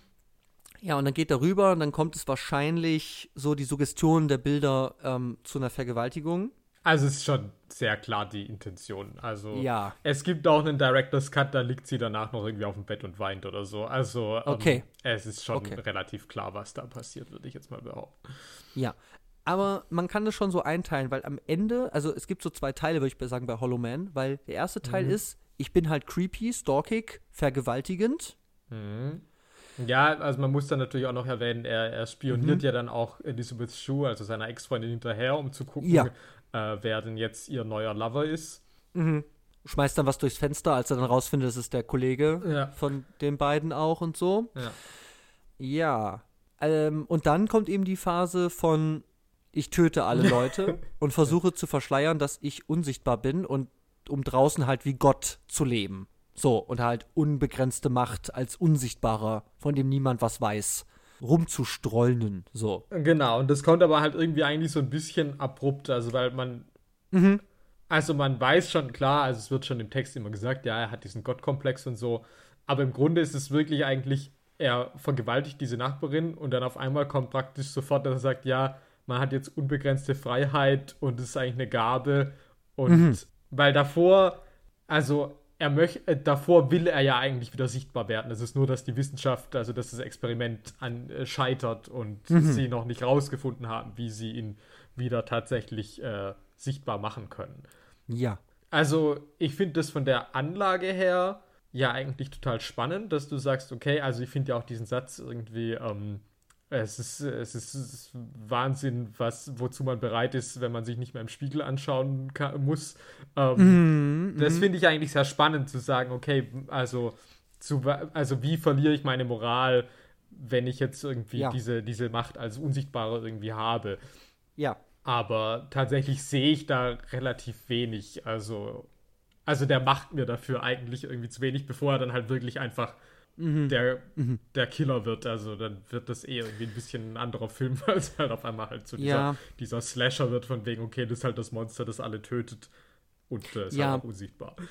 also ich würde auch sagen, es kommt sehr abrupt und ich will da gar nicht so, so, so, so tief eingehen. Ich will es aber mal benennen, auf jeden Fall nur ganz kurz, weil bei Hollow Man ist es schon die Frage, eben, wo kommt der Bruch? Warum wird er eigentlich dann so gewalttätig, übergriffig, mörderisch, vergewaltigend und so weiter?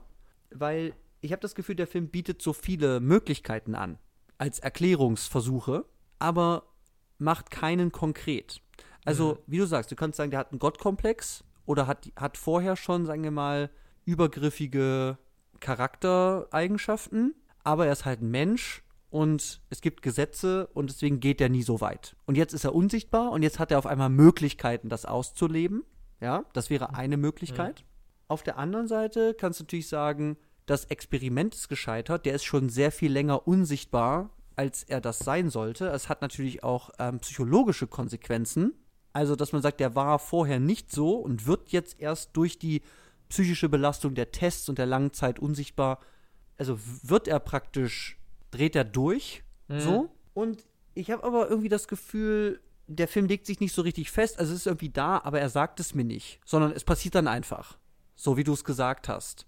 Obwohl natürlich die Frage von, ja, was macht so eine Unsichtbarkeit mit dir, potenziell ja eigentlich eine spannende Frage ist. Definitiv. Oder welche und ich finde Gründe ja auch, sind es genau? Mhm. Und ich finde ja auch tatsächlich auch mit diesem ganzen Voyeurismus-Ding und so ja eigentlich ganz spannend, dass du sagst, okay, wie weit geht man, also wo sind die Grenzen, wo du sagst, naja, irgendwie gucken würde man schon oder wozu würde man, würden irgendwie, würde man es ausnutzen, äh, die vielleicht aber unmoralisch sind und also das finde ich ja in der Anlage her eigentlich ganz spannend. Aber damit wird vielleicht dann halt nicht so viel gemacht. Und ich finde es auch ein bisschen schade, dass schon am Anfang immer im Text irgendwie so darauf hingewiesen wird, dass er schon irgendwie ein Arschloch ist und so, wo ich denke, ich fände es spannender, wenn es irgendwie noch gradueller wäre, irgendwie, was da die Entwicklung angeht. Mhm, mhm. Ich, ich finde ich, also ich würde es nur sagen, weil es ist mir so als Beispiel auch noch eingefallen, dass zum Beispiel in der, in der Anime-Serie ähm, Death Note, Mhm. da ist ja eben auch das Ding, du hast diesen Vorzeigeschüler und der findet dann dieses Buch des Todes. Mhm. Und daraufhin verändert sich seine gesamte, also sein gesamtes Leben, aber auch seine Persönlichkeit. Mhm. So, weil er jetzt diese Möglichkeiten hat, eine bessere Welt, wie er sagt, zu erzeugen, indem er alle schlechten Menschen umbringt. Ja, ja. Und dann gibt es eben in der Mitte, also ich weiß nicht, wann das ist, nach Folge 15, 20 oder so, verliert er sein Gedächtnis. Und er weiß nicht mehr, dass er das Death Note hatte. Und er ist auf einmal ein ganz anderer Mensch. Also er hat alles vergessen, was mit dem Death Note passiert ist. Er hat es auch nicht mehr. Und er ist eine ganz andere Person. Und er spielt es aber nicht. Und das finde ich aber so spannend, dass man sagt, das sind, die sind immer noch die gleiche Person, aber durch diese Möglichkeiten der Macht veränderst du dich einfach komplett. Also ich finde das so einen ganz spannenden Moment tatsächlich. Und das wäre eben sowas, sage, ich bin vorher halt, keine Ahnung, bin ich ein 0815-Mann, ich habe meinen moralischen Kompass, was auch immer, ich versuche mein Leben gut zu gestalten, aber jetzt bin ich außerhalb der Regeln unterwegs, weil ich kann es jetzt machen. So, ich bin jetzt unsichtbar. Und es ist aber nicht klar. Es ist einfach nicht klar. Hm. Aber um die Frage zu beantworten, also was machen unsichtbare Männer? Also ganz schön creepy hier, weil sobald der unsichtbar ist, ist der direkt am Fummeln, Spannen und dann eben vergewaltigen und morden. Also es geht ja einfach sehr, sehr schnell, dass er jetzt diese Möglichkeiten hat. Und das Erste, was so ein Dude macht, der unsichtbar ist, ist gleich mal, ja, sexuell übergriffig werden. Hm. Ja. So. Wie siehst du das bei der Unsichtbare? Ja, also erstmal muss man vielleicht sagen, dass der Unsichtbare hat auf jeden Fall eine größere Bandbreite von Dingen, die er tut. Also, äh, also auch der spioniert der Ex-Freundin hinterher, aber ähm, Ja. der hat halt wirklich in seinem Folterarsenal irgendwie halt äh, einiges im Gepäck. Also beispielsweise ihr heimlich Medikamente zu verabreichen, ähm, Ja. ihre Architekturzeichnungen vom Vorstellungsgespräch aus der Mappe zu stehlen. ähm, der, Wir hatten das schon erwähnt mit dem Herd, das, den er hochdreht, sodass es anfängt zu brennen. Äh, Ja. Oder dass er eine Mail an die Schwester schreibt, ähm, da, um die vor Ja. den Kopf zu stoßen. Oder eben Ja. dann auch, also auch dieser tötet, aber er tötet vor allem halt auch eben, um es so aussehen zu lassen, als wäre unsere Hauptfigur Elizabeth Moss die Täterin. Ja. ja. Und das ist natürlich viel perfider. Also es ist so, es ist so grausam, sich das anzugucken, habe ich das Gefühl. Also auch dieser Mordung der Schwester.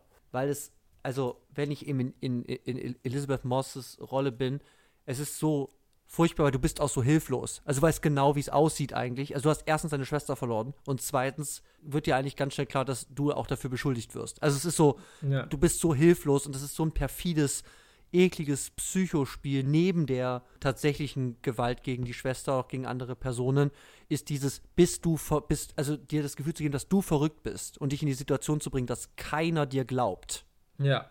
Das ist halt dass es, also das tut richtig weh, auch teilweise sich das anzugucken.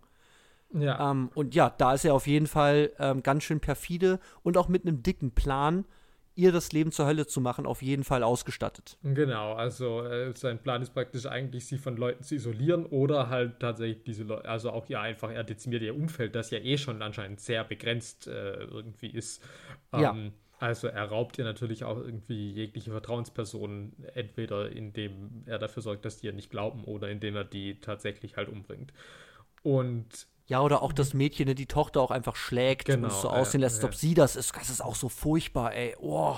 ja, Ja, das ist halt super unangenehm und ich, ver- also ich habe das Gefühl, ich krieg so eine emotionale, emotionale Kongruenz mit dieser Figur, wie furchtbar das ist, in der Situation zu sein, wenn du nichts gemacht hast, aber die Leute, die du liebst, die einzigen, die du hast, halt denken, dass du halt crazy, gewalttätig, übergriffig, beleidigend, was auch immer bist. So. Ja. Ja. Mhm. Aber natürlich muss man auch hier sagen, also er hat wirklich einen sehr spezifischen Plan. Also er nutzt diese Unsichtbarkeit auch wirklich nur dafür. Also Ja. zumindest von dem, Ja. was wir sehen. Also wenn man jetzt denkt, irgendwie viel über Unsichtbarkeit wäre natürlich auch schnell gut. Also gerade bei jetzt eben Kevin Bacon hätte ich ged- gedacht, okay, dann zeigst du noch mehr, okay, wa- was, was genießt er jetzt, wenn du in der Stadt bist und keine Ahnung. Wa- wa- Was kannst du alles machen, wenn du unsichtbar bist irgendwie, außer halt Ladies anzukrabbeln. Ja. Und das macht dieser Film nicht und hier Invisible Man macht das auch nicht, weil es aber natürlich Sinn macht, weil wir ja auch aus ihrer Perspektive sind und dementsprechend ja nur Sinn macht, dass es nur Aktionen sind, die auch sie akut betreffen und dementsprechend gegen sie gerichtet sind. Ja. Aber es ist schon auffällig, dass beide Filme auf jeden Fall nicht sagen, hey, du kannst doch eine Bank überfallen. Du hast das, glaube ich, im, im, im Gespräch auch Ja, mal ja, gesagt. Das ja. kann man ja auch machen, zum Beispiel. Ja, Ähm, oder, oder was auch immer, irgendwelchen Feinden, Konkurrenzen im Geschäft oder so, Sachen torpedieren. Äh, nee, es ist sehr, sehr zielgerichtet, zumindest auch also im, im, im, im Unsichtbaren. Es geht ihm um diese Frau. So, da scheint sein ganzer Fokus drauf zu liegen, der das Leben zur Hölle zu machen oder sie zurückzugewinnen. Also, es, also ja, total verquer bei ihm. ja, Aber ja, es ist ein ganz klarer Fokus an Dingen, die man will, wenn man unsichtbar ist. Bei Kevin Bacon ist es nicht ganz so klar, weil, weil es ist eben dann, also es wird nicht gesagt, praktisch, was er jetzt dann genau vorhat, nee. sobald ist, alle tot wären von der Forschung und er aus der Anlage entkommen wäre. Ja, genau, weil ich meine, so ein Leben als Unsichtbarer für den Rest deines Lebens, ich meine, stelle ich mir schon auch tough vor wiederum. Weil du kannst halt auch nie wieder mit irgendwie Menschen wirklich in Kontakt treten. Ja, ja klar. Aber für ihn ist es erstmal eine Gabe und natürlich unendliche Macht, weil das zeigt mir zum Beispiel auch der Unsichtbare. Wenn du unsichtbar bist, dann bist du einfach Menschen, die sichtbar sind und dich nicht sehen können, so überlegen. Du kannst eigentlich alles machen. Du kannst überall hin und weil Leute auch nicht damit rechnen. Also es ist ja nicht so, dass man sagt, die Welt äh, weiß, dass Unsichtbarkeit möglich ist, sondern alle halten es ja noch für Humbug Ja. also wie, wie übermächtig du eigentlich bist. Und das macht ja diese Figur in der Unsichtbare, diese Unsichtbarkeitsfigur, ja eigentlich noch crazier. Weil der könnte so viel anderes machen, aber er ist komplett fokussiert auf sie. Hm. Und das macht es ja noch mal schlimmer. Also du bist so im, im Fokus von diesem übermächtigen Wesen, das ist ja eine total Katastrophe. Also es ist wirklich, also dieses Szenario an sich ist natürlich so beklemmend und furchtbar. Wir sagen, ja, übernimm doch irgendein Land oder so. Also wenn ich sie wäre, mach doch, also jetzt mach doch irgendwas anderes. Du kannst so viel machen. Warum ich? So. Ja. Aber es ist eben sie. Ja. Und das ist halt wirklich schlimm. Ja, jetzt ist so eine Frage. Was machen unsichtbare Männer? Ähm, ich lass dich mal zuerst. Wem gibst du den Punkt? Äh, ich gebe den Punkt dem Unsichtbaren. Aha. Also einfach, weil, weil ich finde, die Bandbreite von, von dem, was er macht, ist einfach irgendwie größer. Und Mhm. das, was ich eigentlich eben interessanter fände, weil ich meine, der Unsichtbare ist halt auch wirklich ein Monster von Beginn zu, zu Beginn zum Schluss, ja. Also Mhm. irgendwie. Ja. Ähm, und Ja, der ist Bedrohung von Anfang an, ja. Ja, also auch schon, als er noch sichtbar ist, ist er halt ja wirklich einfach der, der Partner aus der Hölle, ja. Also wir Ja. sehen da nicht so viel, aber ich meine, in dieser ersten Szene ist halt auch schon alles klar. Also da muss man mir gar nichts mehr erzählen. Ja. Aber dadurch, dass eben diese, diese Frage von wegen, inwiefern korrumpiert Macht durch Unsichtbarkeit in Hollow Man halt wirklich so mm, unausgearbeitet ist, ähm, Mhm. Muss ich halt sagen, dass der Unsichtbare das halt gewinnt. Ah, es ist so schwierig. Ich glaube, ich gehe mit. Es ist halt natürlich unglaublich eklig. Es ist natürlich auch sehr, sehr platt. Also von so einem Männlichkeitsbild, was halt Hollow Man erzeugt. Also das Erste, was die Männer machen. äh, so, also. oder abzustreiten, dass, dass es das geben, also dass Männer das dazu nutzen würden, das ist absolut Fakt. Ja. Ja. Aber ähm, es ist halt eigentlich bezeichnend, dass Paul Verhoeven sich dafür entscheidet. Ja, und das ist halt der Punkt, wo ich denke, wenn Paul Verhoeven sagt, jeder hätte diesen Film machen können, dann denke ich halt wieder so, na, ich weiß nicht, es fügt sich schon ganz gut eigentlich in sein Övre ein, dann doch. wieder. Ja, eigentlich schon, weil es ist halt super schmuddelig, weil Unsichtbarkeit, wie gesagt, also der, der, der Unsichtbare kommt ohne viel Schmuddel aus. Der geht halt über, über psychische, über psychischen Terror, Ja. während halt Hollow Man über halt körperliche Übergriffigkeit halt geht. Und da finde ich tatsächlich auch spannender, glaube ich, der Unsichtbare. Da kommt es aber sehr darauf an, was man halt jetzt als Parameter für die Bewertung irgendwie anlegen würde. So. Weil natürlich hat das, was Kevin Bacon macht, auch einen speziellen Effekt, weil es halt unglaublich ekelhaft ja auch irgendwie ist und halt auch unbezwingbar. Also du kannst auch nicht so richtig was gegen machen. so Mhm. Aber mehr ausspielen tut das, glaube ich, schon ähm, auch der Unsichtbare und ich würde auch sagen, die Perfidität des Plans und die, die, die Auswirkungen und eben auch nicht die, ja, er, er wird halt zum Perversen, weil Männer sind halt pervers, Unterton, den es im Hollow Man hat, sondern der ist halt absolut übergriffig, kontrollmäßig, quälend unterwegs und jetzt hat der auch noch einen Unsichtbarkeitsanzug. Finde ich auch einfach spannender ähm, und deswegen gehe ich da auch konform. Oh, buh. Wobei ich trotzdem auch noch ganz kurz zum Plan sagen muss, so ganz ist mir auch nicht ganz klar, wie der Unsichtbare eigentlich ähm, äh, Ja. sie da aus, der, aus dem Krankenhaus rausholen will und, und sie da praktisch freisprechen will. Ähm, Also was genau da eigentlich, also wie das funktioniert hätte, wenn sie jetzt gesagt hätte, ja klar, Ja, ich gehe zu ihm zurück und krieg sein Baby. Ähm, Und dann wäre er gekommen, hätte gesagt, ja, ich war nie tot und ja, und sie hat die Schwester nicht umgebracht, weil das Ja. war. Also, das ist alles auch nicht so ganz hieb- und stichfest, sein Plan. Also zumindest für mich nicht.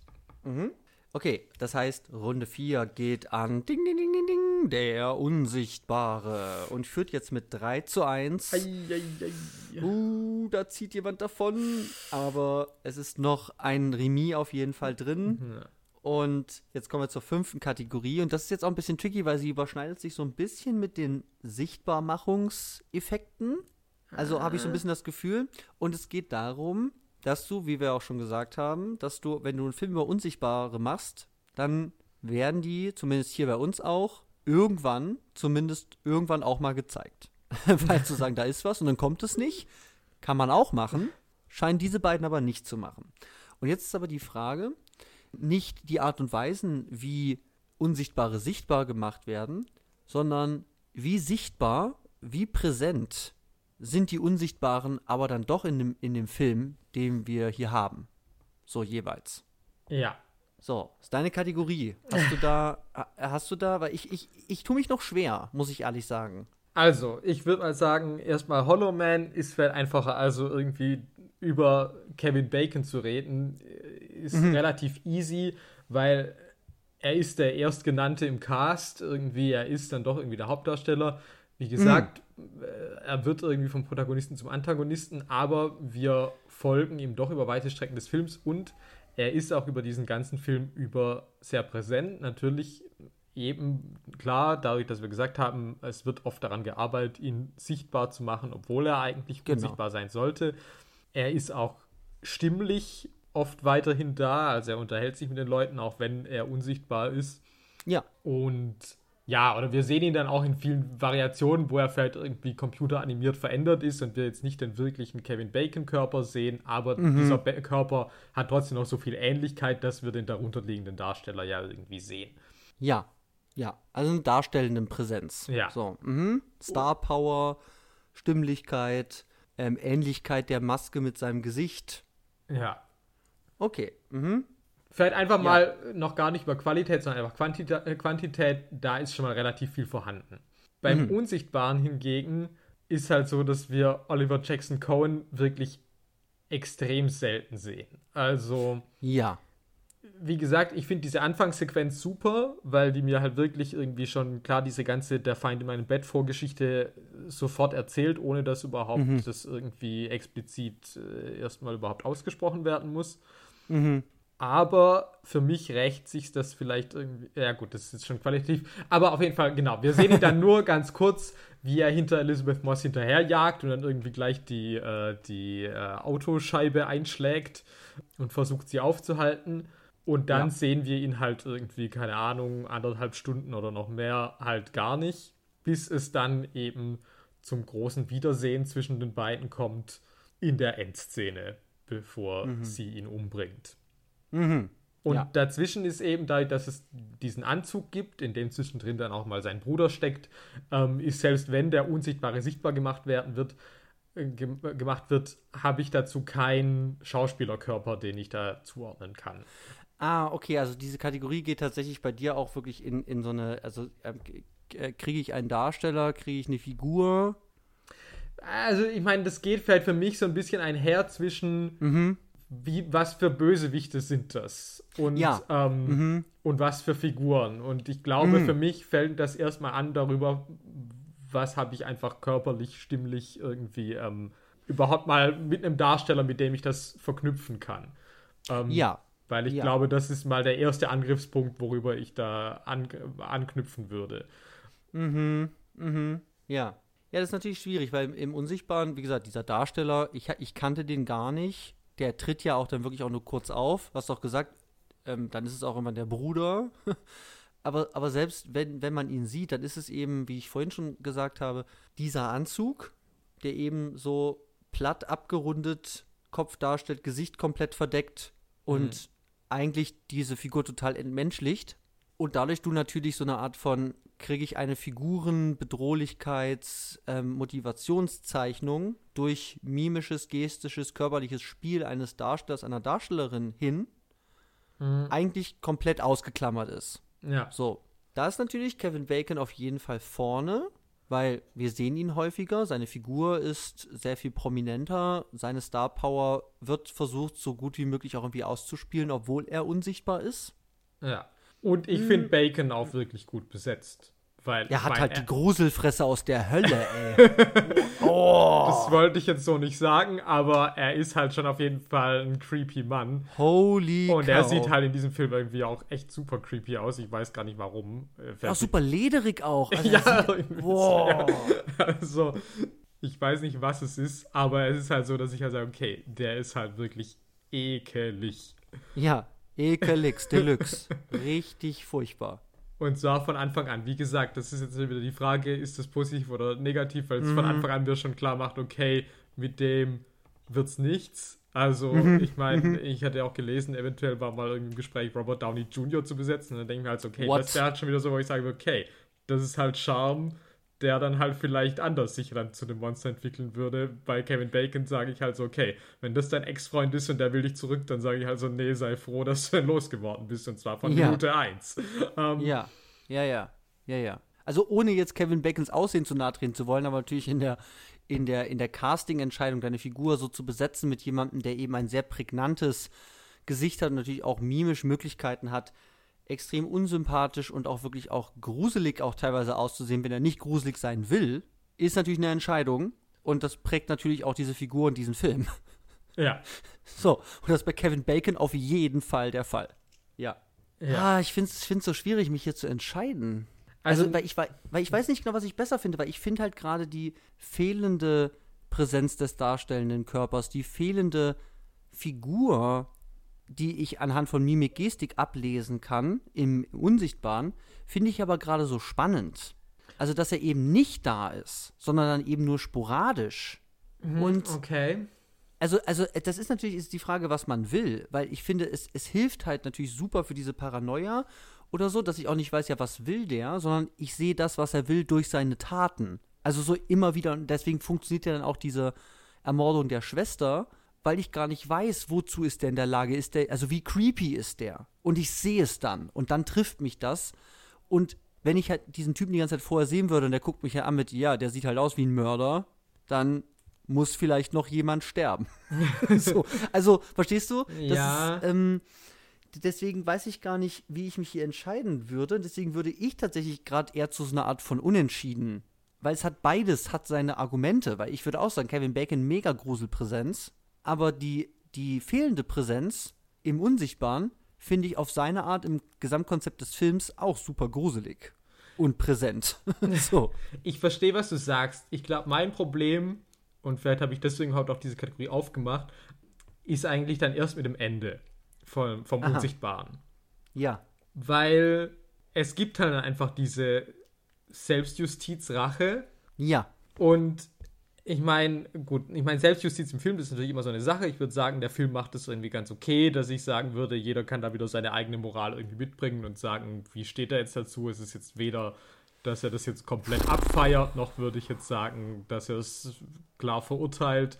Ich, Ja. Ähm, es, also, ist ja immer so eine Sache, ja. Es ist eher so eine Art von eigentlich, eigentlich Notwendigkeit, also für unsere Figur. Also die Frage, also die ist ja wirklich auch so fertig und in einer unfassbaren Situation. Dieser Typ ist auch einfach übermächtig. Und ich liebe ja solche, solche Momente von besieg deine Gegner mit den Mitteln, wie sie dich fertig gemacht haben. Also ihn dann auch mit Hilfe des inszenierten Selbstmordes mit dem Unsichtbarkeitsanzug dann dran zu kriegen, Das ist schon clever. Das ist, für ist schon ein kathartischer Nee. Moment. Also ich liebe auch die Abfackelung des Kevin Bacon. das ist halt auch geil. Der dann aber natürlich auch wiederkommen muss, der wird halt wirklich zu übermenschlich auch am Ende dieses Films. Also das ja, halt dass er nochmal da den Aufzug hochkommt, das ist schon richtig. Aber ich liebe schon die, hier, nimm jetzt den Flammenwerfer. So, Ja, das ist äh, schon geil. das ist halt cool.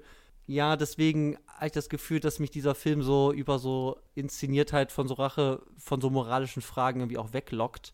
Aber ja, ich muss schon sagen, also auch diese letzte Szene, weil dann kommt halt dieser Typ, der, der halt auch so ein bisschen random ist, sitzt dann halt da.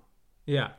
Aber auch das finde ich eigentlich auch wieder spannend, weil so, ja, keine Ahnung, ist der jetzt crazy, ist der jetzt nicht crazy, ist, also, weil ich habe eben vorher nicht ihn gesehen. So, und es, es funktioniert dann doch wieder mit diesem Spiel von, kann sie es glauben, kann sie es nicht. Also, es ist eigentlich schon klar, dass es real ist, aber es gibt immer so ein kleines Mühe Unentscheidbarkeit. Und deswegen, ich, ich, ich bleib bei, ich bleib bei halb, halb. Ja, okay, mach- das ist nämlich auf die Frage, weil ich war mit dieser Unentscheidbarkeit auch, aber dann dachte ich mir hinterher doch wieder, naja, aber der Film ist schon eigentlich ja eindeutig. Dass Ja. wirklich ja alles mir gesagt hat. Weil klar, dann fände ich es ja auch nochmal irgendwie eine ganz andere Frage, ja. Mhm. Aber so ist ja schon so, okay. Er ist schon ganz klar der, der Oberbösewicht, ja. Also es ist, Mhm. gibt keinerlei Möglichkeiten, dass jetzt irgendwie alles war doch der Bruder oder irgendwie sowas. Ja, es wäre Ähm, schon sehr farfetched, ja, wenn, ja, es, wenn dann- das nicht wäre. Ja. Ja. Und dann fällt es mir aber doch halt irgendwie so schwer, äh, eben dann diesen Schauspieler wirklich mit all dem vorherigen irgendwie so übereinzubringen, weil ich da einfach so wenig gesehen habe und mir tatsächlich vielleicht auch in dieser Szene, die ich eigentlich in der Grundanlage ganz spannend finde, aber die mir dann Mhm. doch vielleicht zu wenig gibt, als dass ich wirklich mir so diese Beziehung zwischen den beiden auch so richtig vorstellen kann oder mir da wirklich irgendwie, also fehlt, fehlt mir da einfach irgendwie so eine Art Vorgeschichte und dadurch ist es so, dass ich am Ende so ein bisschen unbefriedigt zurückgeblieben bin. Und ich glaube, dass das tatsächlich für mich mit dieser, mit dieser Rolle des, des Bösewichts, des Unsichtbaren und dessen Verkörperung zusammenhängt. Und deswegen geht hier tatsächlich mein Punkt ganz klar an Kevin Bacon. Okay. Das heißt, halb plus ganz ist eineinhalb. Wir runden auf. Das heißt, der Punkt geht an Hollow Man. Ja. Das heißt, wir haben drei Punkte für den Unsichtbaren. Wir haben zwei Punkte für Hollow Man. Das heißt, Hollow Man hat in der letzten Kategorie noch Chance gleich zu ziehen. Und dann müssen wir uns irgendeine Art von Stechen-Kategorie aus dem Hintern ziehen. Aber das sehen wir, wenn es soweit ist. Seid ihr bereit für die Ding, Ding, Ding Final Round? Fight, fight, fight, fight, fight. So, ich nehme das Recht raus Ja, die letzte Kategorie anzusagen. Und es ist vielleicht kurz abhandelbar, aber natürlich ganz spannend auch hier, weil wir haben, beide sind unsichtbar, aber beide haben unterschiedliche Methoden, unsichtbar zu werden. und natürlich ist dann die Frage, und das ist eine ganz subjektive Frage, welche ist die coolere Art und Weise, unsichtbar zu sein? Und da würde ich erstmal anfangen, weil ich nehme dir jetzt meinen Hollow Man ab, weil du hast ja vorhin angedeutet, dass das halt so Technik Mambo Jumbo ist. Für mich, ja. Äh. also mir hat man da wieder alles erzählen können. Und jetzt würde ich sagen, ja, Ja. klar, irgendwie magisches Serum. Ja, okay. Ja, genau. Gut. So, ich habe natürlich auch gar keine Ahnung von dem, was sie da reden. Aber die Erklärung, die geliefert wird, ja, Ja. scheint irgendwie so zu sein. Du kriegst ein Mittel gespritzt und durch dieses Mittel werden deine Zellen oder halt dein Körper wird Quanten verschoben. Das heißt eigentlich, wenn ich das richtig verstehe, weil es auch einmal in einem ganz kurzen Nebensatz sagt, dass den Körper, den du hast, der wird praktisch in einer Art von andere Dimension, zumindest von seiner Sichtbarkeit, also in eine andere sichtbare Dimension transferiert, so, wodurch du dann in dieser Realität nicht mehr sichtbar bist. Also die haben da irgendwie von, die überwachen ja da sowohl seine, seine Vitalzeichen als auch die Leute oben, da in diesem Kontrollzentrum, die schauen ja auf so Quantenströme, Quanten, also, also Energielevel. und das scheint erstmal eine ganze Menge Physik-Mambo-Jumbo zu sein. Allerdings. So. Und es wird eigentlich nie so richtig hinterfragt, sondern wird halt gesagt, that's how it's gonna work here. So. Also es das heißt irgendwie was mit Quanten und tatsächlich irgendwie was mit Realitätsverschiebung, dass dein Körper aus der sichtbaren Realität rausgenommen ist, aber er ist physisch immer noch in der Realität, in der er vorher war. Das so mein, von dem, was dieser Film, was ich das Gefühl habe, was dieser Film mir erzählt.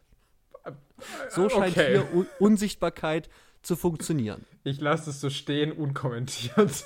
ja. Ja, okay, alles klar. Aber dann kannst du uns ja sagen, wie das in der Unsichtbare funktioniert. Nein. ja, ja, also der Unsichtbare ist ein Pionier im, Field, äh, im Feld der Optik und äh, ja. Hat so einen Anzug mit Kameras gemacht. Ja, mhm. keine Ahnung, wie genau der in so einer Maschine auf einmal sichtbar oder unsichtbar gemacht werden kann. Das ja. ich aber auch nicht, also ist mir auch nicht ganz klar, weil, also, dieser Anzug hängt in dieser Maschine und sie drückt dann auf irgendeinem Display da irgendwie und dann wird der sichtbar gemacht. Mhm. Dann kann sie den ja aber mitnehmen, sichtbar, und dann mhm. kann man den wohl irgendwo am Anzug selber umswitchen auf Unsichtbarkeitsmodus. Weil ich meine, wenn sie den einfach es kurz im Badezimmer so. anzieht und dann auf einmal unsichtbar rauskommt, ich meine, ich denke nicht, dass sie aus dem Keller rennen muss und dann auch noch irgendwie zurück in diese Maschine. Nee, nee, ich glaube, also ich würde jetzt auch sagen, auch wenn man es nicht sieht, dass es sowohl am Anzug als auch in dieser Maschine halt, wo er hängt, wahrscheinlich Möglichkeiten gibt, den sichtbar zu machen. Aber das sagt dieser Film auch nicht aber er sagt mir eben auch nicht, wo kann ich den anmachen oder nicht. Also er kümmert sich einfach nicht drum. Tatsächlich, wenn ich das richtig jetzt mit, mitgekriegt habe, erklärt mir dieser Film auch nicht, wie dieser Anzug überhaupt funktionieren soll. Also es wird gesagt, ja, Optik, der kennt sich aus. ja.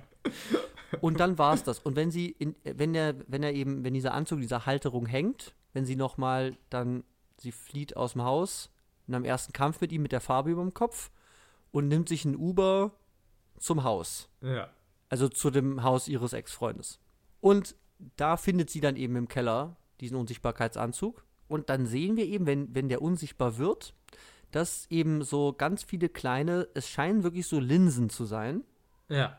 Und keine Ahnung. Also das ist halt das Ding. Es wird mir gezeigt, aber sagt halt niemand, ja klar, die Optik funktioniert folgendermaßen. Du hast eine Kamera. Und also, das sagt halt keiner. So. Ja. Ähm, deswegen interessiert den Film halt nicht. Ich meine, mhm. bei Hollow Man fragt auch keiner, aber wie ist das mit diesen Quanten? Und dann sagt er, ja klar, äh, hier, check it out. so. Sondern da ist halt auch so, ist halt so, funktioniert. Also es gibt so Begründungen, hin, hinterfragt aber niemand im Film.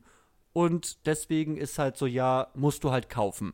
So sieht's ja, aus. Was ja auch okay ist. Ich meine, ich ja. brauche jetzt nicht irgendwie was wissenschaftlich fundiertes über Unsichtbarkeit, was wir mittlerweile, mhm. glaube ich, eh noch nicht haben. Insofern sehe ich die Frage, wie wissenschaftlich fundiert kann das sein? Also. Ja, ja, ja. Es ist natürlich beides irgendwie Science Fiction. Ja. Weil eben, ja, wo ist die Unsichtbarkeitstechnik? Keine Ahnung. Wahrscheinlich noch nicht existent. So. Ja, und jetzt die Frage, was ist cooler? also ich muss ja natürlich sagen, dass ich bei Hollow Man das schon liebe. Ähm, also A, ich liebe diese geilen Computeranimationen, die dann direkt sagen, so, ja, stable oder unstable. Also die haben das sofort ja, und er, er, er, macht einfach random irgendwelche Punkte, was so Moleküle zu sein scheinen ja. oder so, oder Atome. Ja. Er sagt einfach, ja klar, bam, bam, bam, check, check it out. Ja. ja. Also das liebe ich halt. Und ich liebe halt auch, dass dieses Serum dann halt super bunt ist. Also irgendwie entweder knallorange mhm. oder knallblau. Genau. das ist halt so Wissenschaft, wie ich es halt im Kino gern sehe. Ja, wie die echte Wissenschaft auch sein sollte. Ja, genau. Und bei einem anderen muss ich halt immer noch sagen, dass ich meine, ich verstehe schon klar. Es ist, ist, eigentlich ist es Wurst und da muss halt irgendwie unsichtbar werden und das mhm. ist äh, egal. Aber ich finde es halt trotzdem irgendwie zu sagen, ja, der ist doch ein Pionier in Optik. Ähm, also, ja. ja. okay, das kann halt vieles bedeuten. Das heißt halt das nicht, das heißt halt nicht unbedingt, ja klar, der hat sich mit Unsichtbarkeit auseinandergesetzt. Ja. Ähm, der könnte doch geile Ferngläser machen. ja, ja, so. Also, das ist so irgendwie, wo ich sage: so, äh, Moment, ich weiß nicht genau, wie man jetzt von dem einen auf das nächste kommt. Und mhm. es ist schon auch ein bisschen so, wenn ich mir länger darüber Gedanken mache, auch so, hat er das nur entworfen für, also hat er das nur hierfür, für, dies, für diesen Zweck eigentlich entworfen? Oder ah. war das nur ein ah. glücklicher Zufall? Ja. Also, wie gesagt, klar, darum geht es in diesem Film nicht, aber man darf auch wirklich nicht zu lange drüber nachdenken, weil dann ist es schon irgendwie auch echt ganz schön absurd. Mhm. Ja, ja, ja, ja. Äh, okay, also es ist jetzt, es ist wirklich schwierig jetzt. weil ich habe auch Probleme mit diesem Anzug, teilweise wie er aussieht. Ja. Aber das ist ja gar nicht die Frage. Ja, aber das spielt für mich auch nochmal ein bisschen mit rein, auch, dass ich den auch nicht so sexy finde. Ich, also ich finde, er erfüllt seinen Zweck, wie wir gesagt haben, mit der, mit der Entmenschlichung des Körpers und so. Das, mhm. das, das, das hat natürlich gute Effekte für das, was dieser Film vielleicht auch irgendwie braucht. Aber ja, so richtig anmachen macht er mich auch nicht. Mhm. Der unsichtbare Kevin Bacon hingegen, der macht mich halt schon auch irgendwie ja. an. Ähm, aber äh, es ist halt die Frage, was ich jetzt halt bewerte. Weil, weil das Ding ist, ich finde halt die, der hat halt einen Anzug, finde ich, auch wenn Science Fiction halt irgendwie tatsächlich logischer als halt einfach nur so drei physikalische Wörter aneinander zu reihen, so ja, Quantenverschiebungsenergie. auch wenn das natürlich auch seinen eigenen Charme hat. Also das ist ja auch wie so, ja okay, das, du kannst dir halt alles ausdenken und dann nimmst du halt sowas und sagst, ja okay, ist halt schon noch irgendwie ja. cringe geil. so. Und deswegen würde ich mich fast schon wieder enthalten hier, okay. weil ich finde, es ist eigentlich so unentschieden, weil die beiden auch auf unterschiedlichen Leveln irgendwie agieren. Und ich wollte eigentlich, war ich vom, am Anfang, also der Sendung war ich so auf jeden Fall der Unsichtbare, aber wenn wir jetzt so drüber reden, ah, ich mache unentschieden. Ja, also und mein, du machst Hollow Man. Mein Punkt geht klar an Hollow Man, keine Frage. Okay. Dann geht mal wieder der Punkt Hollow Man, und das ist nicht gescriptet, auch wenn es natürlich jetzt dramatisches Finale ist. Mein Stift ist mir runtergefallen. Äh, so, jetzt. Ich notiere den dritten Punkt für Hollow Man und das ist natürlich ein, ein Unentschieden in der finalen Runde. Und jetzt ist die Frage, wie entscheiden wir es? Wir haben jetzt noch ein Fazit und ich würde sagen, das können wir jetzt einfach entscheiden lassen. und jetzt ist die große Abschlussfrage: Ist welcher von den beiden ist denn jetzt alles in allem von dem, was wir da gesehen haben, der beste oder der bessere Unsichtbarkeitsfilm? Puh. Und das ist eine Persön das ist eine subjektive Frage, weil natürlich ganz klar ist, dass die Parameter, die ich mehr gewichte, entscheidend sind. Wenn ich sage, ja, ist geil, weil blutüberströmte Unsichtbare sind alles, was ein Film braucht, dann okay, checks out. Ich sag mal so, ich halte den Unsichtbaren auf jeden Fall für den besseren Film, mhm. weil ich ihn klüger, weil ich ihn ästhetisch ansprechender, weil ich ihn besser gespielt und weil ich ihn beklemmender finde. Aber natürlich hat der Hollow Man das für mich halt auch, also wirklich halt auch so Trash-Faktor teilweise wirklich auch hat. Ja, aber auch, da, das ist halt teilweise auch geil. so, also Kevin Bacon ohne Augen und Mund, aber mit Sonnenbrille ist halt auch wieder so dödelig, dass ich aber sage, ja klar, ist halt geil. so. Aber tatsächlich, wenn jetzt auch um die Frage von der Unsichtbarkeit geht, die Punkte, die wir bei Paranoia besprochen haben und so, habe ich das Gefühl, dass es tatsächlich sehr, sehr viele Wirkeffekte und spezielle Erfahrungsmomente aus dieser Setzung der Unsichtbarkeit rausholt. Während bei Hollow Man viel aus dem Thrill, der Bedrohung, habe ich das Gefühl, dass es nicht zwangsläufig einen Unsichtbaren dafür gebraucht hätte. Ja. Es hätte auch jemand, der versteckt hinterm Vorhang steht. ja. So. Und ich liebe die Leute hinterm Vorhang, ja, die kommen dann raus und es ist halt super geil. Also Scream ist halt, Ja, Ja. klar, ja. hat halt alles, was man braucht. Die, der kommt halt überall her. so. Und aufgrund dieses Punktes, wenn wir über Unsichtbarkeit reden, habe ich das Gefühl, dass der Unsichtbare viel mehr diese Setzung befragt und tatsächlich spezifische Momente des, was kann Unsichtbarkeit im Horrorfilm leisten oder im Thrillerfilm, sehr, sehr viel mehr Spielform und sehr viel elaborierter damit umgeht, als es der Hollow Man tut. Und deswegen entscheide ich mich, glaube ich, bei besserer Unsichtbarkeitsfilm overall für der Unsichtbare. Okay. Ja, ich gehe viel mit, was du sagst, weil Mhm. ich würde auch sagen, also auf jeden Fall ist der intelligentere Film, ist der Unsichtbare. Und es ist schon wirklich ganz clever, aus dieser Unsichtbarkeitsstory eben diese Story von dieser toxischen Beziehung zu machen und das praktisch, ich meine, klar, das ist auch teilweise ein bisschen obvious und teilweise äh, macht es da auch seinen Subtext wieder sehr zum Text, wenn sie dann wirklich sagt, so, ja, Ja. er isoliert mich, genau wie er das auch in meiner Beziehung getan hat, wo ich denke so, okay, ja, hab's schon verstanden, aber es ist trotzdem natürlich irgendwie ein ganz guter Twist, den man da, da rauszieht irgendwie. Das ist jetzt auch nicht irgendwie das allernaheliegendste, dass du sagst, okay, man macht jetzt hier so einen wirklich recht zeitge zeitgemäßen Film irgendwie von wegen, okay, wie kannst du auch nach dem Ende deiner Beziehung äh, weiterhin deinen Ex-Partner irgendwie äh, kontrollieren und terrorisieren, weil du einfach nicht loslässt ähm, und einfach nicht Ja. akzeptierst, dass es vorbei ist. Das ist Ähm, halt der Horror, ja. Und das ist auf jeden Fall ein sehr cleveres Konzept und das rechne ich dem auf jeden Fall hoch an. Und Aber ich würde auch sagen, es ist äh, in mancherlei Hinsicht, wie wir gesagt haben, auch filmisch sehr interessant gemacht. Aber es hat auch Sequenzen, wo ich sage, naja, da ist es schon auch ein bisschen Horror. Also, wo ich es jetzt auch nicht ganz so classy finde. Also, Aha, wie gesagt, ja. beispielsweise eben diese Szene da, dieser Kampf mit den Polizisten in, im Krankenhaus.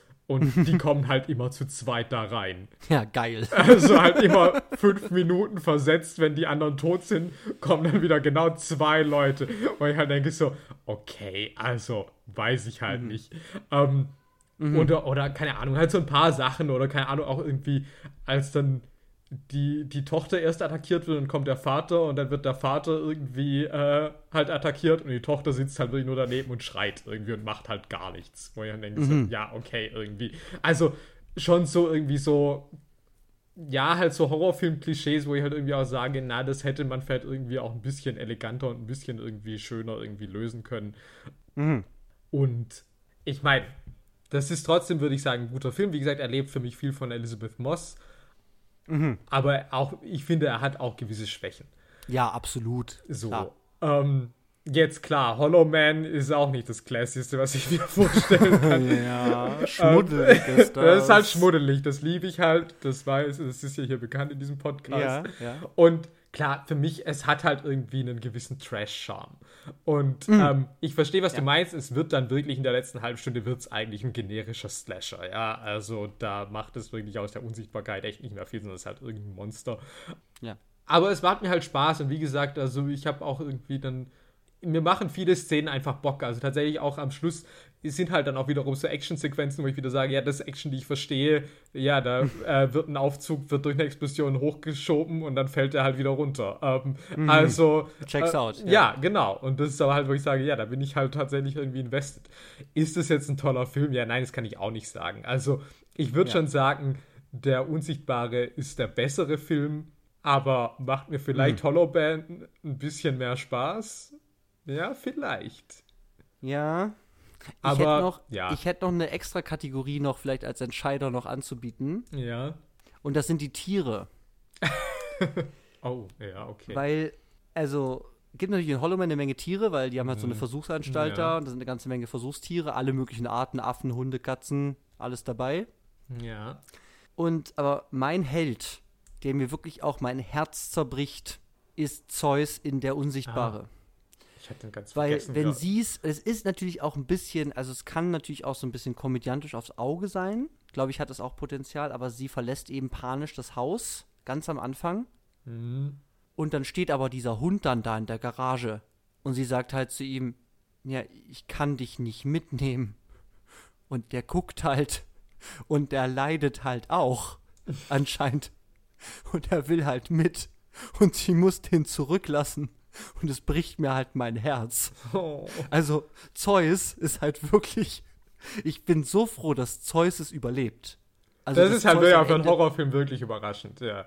Wenn Ja, man bedenkt, wie also- random, wie random Kevin Ja. Bacon auch diesen Hund erschlagen muss. In Zack, zerfetzt er an der Wand. Ja. Einfach nur weil, okay, jetzt ist er wirklich crazy, er bringt einfach einen Hund um. Das ist natürlich auch schlimm. Also, also so Gewalt gegen Tiere ist natürlich auch immer ein ganz, ganz spezieller Punkt in Filmen. Ja. Dass sie extrem auch schlimm sein kann. Ich habe das Gefühl aber, dass eben, ja, ist vielleicht schon schlimm, diesen Hund dann da irgendwie, aber es ist dann auch schnell vorbei. Man sieht es auch nicht so direkt. Man sieht natürlich auch nicht, was Zeus angetan wird, aber Zeus wird für mich eigentlich zu sowas wie so einer Person, wenn er da in der Garage steht und mitgenommen werden will. Also das, das ist so schlimm. Also wirklich, Zeus bricht mir wirklich das Herz. Ja, okay. Nee, Und- also dann muss ich doch eine Lanze brechen für Isabella, den Gorilla. Uh, ja. Ähm, ja, die äh, finde ich halt cool. Okay, aber, aber, leg- aber legst du dich jetzt fest bei, welcher ist der bessere Unsichtbarkeitsfilm oder war das so ein Unentschieden? Ich finde es schwierig. Für mich ist es tatsächlich Mhm. irgendwie ein Unentschieden. Ich kann es nicht objektiv Yes. bewerten. Ich finde, beides hat, äh, hat seine Schwächen, aber Ja, auch, absolut. auch auf jeden Fall äh, seine Schmankerl. Und ich kann beides gucken. Mhm. Ja. Und ich warte noch immer auf das Unsichtbarkeitsmeisterwerk, weil bisher habe ich es noch nicht gesehen. Mhm. Ja, ähm, wie gesagt, ich finde halt der Unsichtbare, ich würde auch sagen, klar, ist der geilste Film aller Zeiten, absolut nicht. Besonders gegen Ende raus, so alles in der Klinik, also dann, wo es dann so schießereimäßig und so weiter wird, da verliert es für mich wieder seine Besonderheit, habe ich das Mm, Gefühl. ja. Aber eben alles, was vorher im Aufbau dazu ist, also diese ganze psychische Terror, den sie dadurch leidet, die, ich finde den ganz toll inszeniert. Ich finde den, der ist lang gedehnt, der ist richtig unangenehm und das ist genau das, was das irgendwie leisten sollte, also wenn man versucht, ein Horrorpotenzial aus so einer Unsichtbarkeitssetzung rauszuholen. Und mh, okay, das heißt, der Unsichtbare gewinnt mit einem halben Punkt Vorsprung. Ja, damit kann ich leben, ja. Das finde ich in Ordnung. Und klar, bei das ist Battle Royale, wir müssen irgendwie einen Gewinner küren, sonst ist es irgendwie auch lame. Ja, ich, wie gesagt, ich habe gesagt, vielleicht kriege ich dich mit Zeus noch, dass du sagst, okay, zumindest hat es die herzerwärmenderen Tiere. Nee, aber du das bist auch bei. Isabella, dem Gorilla. Nee, da, das hat gar nicht gezündet bei mir. Oh, Zeus. Oh, nee, der war mir voll egal. Oh Gott, das ist so schlimm. Oh Gott, wirklich, das ist so furchtbar. Ja. Da möchte ich eigentlich immer noch wissen, wurde jetzt Isabella eigentlich wirklich noch das Gehirn aufgeschnitten oder s- sieht man nicht, weil ziemlich schnell. Wurde nie mehr dann er erwähnt? Also er Nee, meinte erst, weil er er- gibt ja noch eine Woche, bevor er es macht, aber ich weiß es nicht. Ähm, Ja, und ich habe das Gefühl, am nächsten Tag lässt er sich auch schon unsichtbar machen. Mhm. Also, äh, es geht ja auch irgendwie vielleicht hatte sie. Glück, weil dann einfach die Leute einfach andere Sorgen hatten. Ja. Ja. Menschen sind gestorben, aber gut für Isabella. Aber Ja, gut, okay, letztendlich ist sie auch in die Luft geflogen am Ende. Okay, Gott. okay, egal wie es für sie ausging, es ging nicht gut aus. Oh nein. Oh, rest in Ruhe peace, sie in Frieden, Isabella. ja.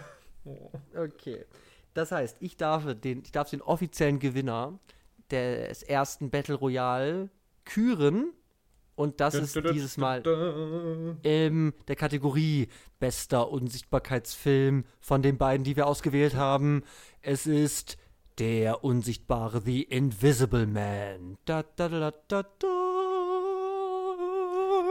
Gut, ehrenwerte Wahl. Geil. Und das war unsere brandneue Kategorie Battle Royale. Bis zum Tod. Aber mit Filmen.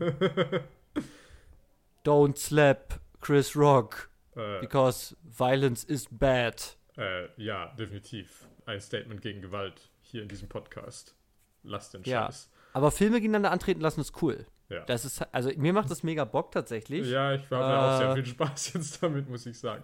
Bin ganz schön Fan jetzt auch. Ähm, wenn wir mal eine Mailadresse haben, lasst uns bitte gerne wissen, was ihr. Es ist ein bisschen anders. Wir versuchen natürlich auch den guten alten analytischen Charme dieses Podcastes immer wieder einfließen zu lassen. Klar. Aber ähm, ich finde es ganz schön, wirklich so zwei Filme gegeneinander antreten zu lassen auf ihre spezifischen Stärken hin in Bezug auf ihre Gemeinsamkeiten. Hm. Ich finde es, also mir macht es sehr viel Spaß. Die Frage ist, macht es auch euch da draußen Spaß? Falls wir mal erreichbar sind, sagen wir es euch natürlich und dann schreibt uns alles, was ihr jemals loswerden wolltet. Also es interessiert mich wirklich, falls es Leute da draußen gibt, die uns hören, Ja. was ihr von uns und unseren Filmen, unseren Gesprächen, was auch immer haltet. Ja, jetzt kann ich nur noch sagen, was gibt's nächste Woche? Und da darf ich mich aufrufen, weil ähm, ich bringe das anscheinend mit, aber es ist halt so, dass Das ist eigentlich eine gemeinsame Entscheidung. ja, ich habe eigentlich das Wahlrecht, aber ich, ich hatte keinen Film zum Vorschlagen. Aber wir haben natürlich was, wir haben was gefunden neulich, wo uns klar war, darüber müssen wir halt reden, weil wir es beide auch noch nie gesehen haben. Das ist wirklich auch eine Bildungslücke sondergleichen. Und in der nächsten Folge gibt es daher Jack von Francis Ford Coppola mit Robin Williams. Ein Junge gefangen im Körper eines 40-Jährigen. Und J-Lo ist seine äh, Grundschullehrerin. Da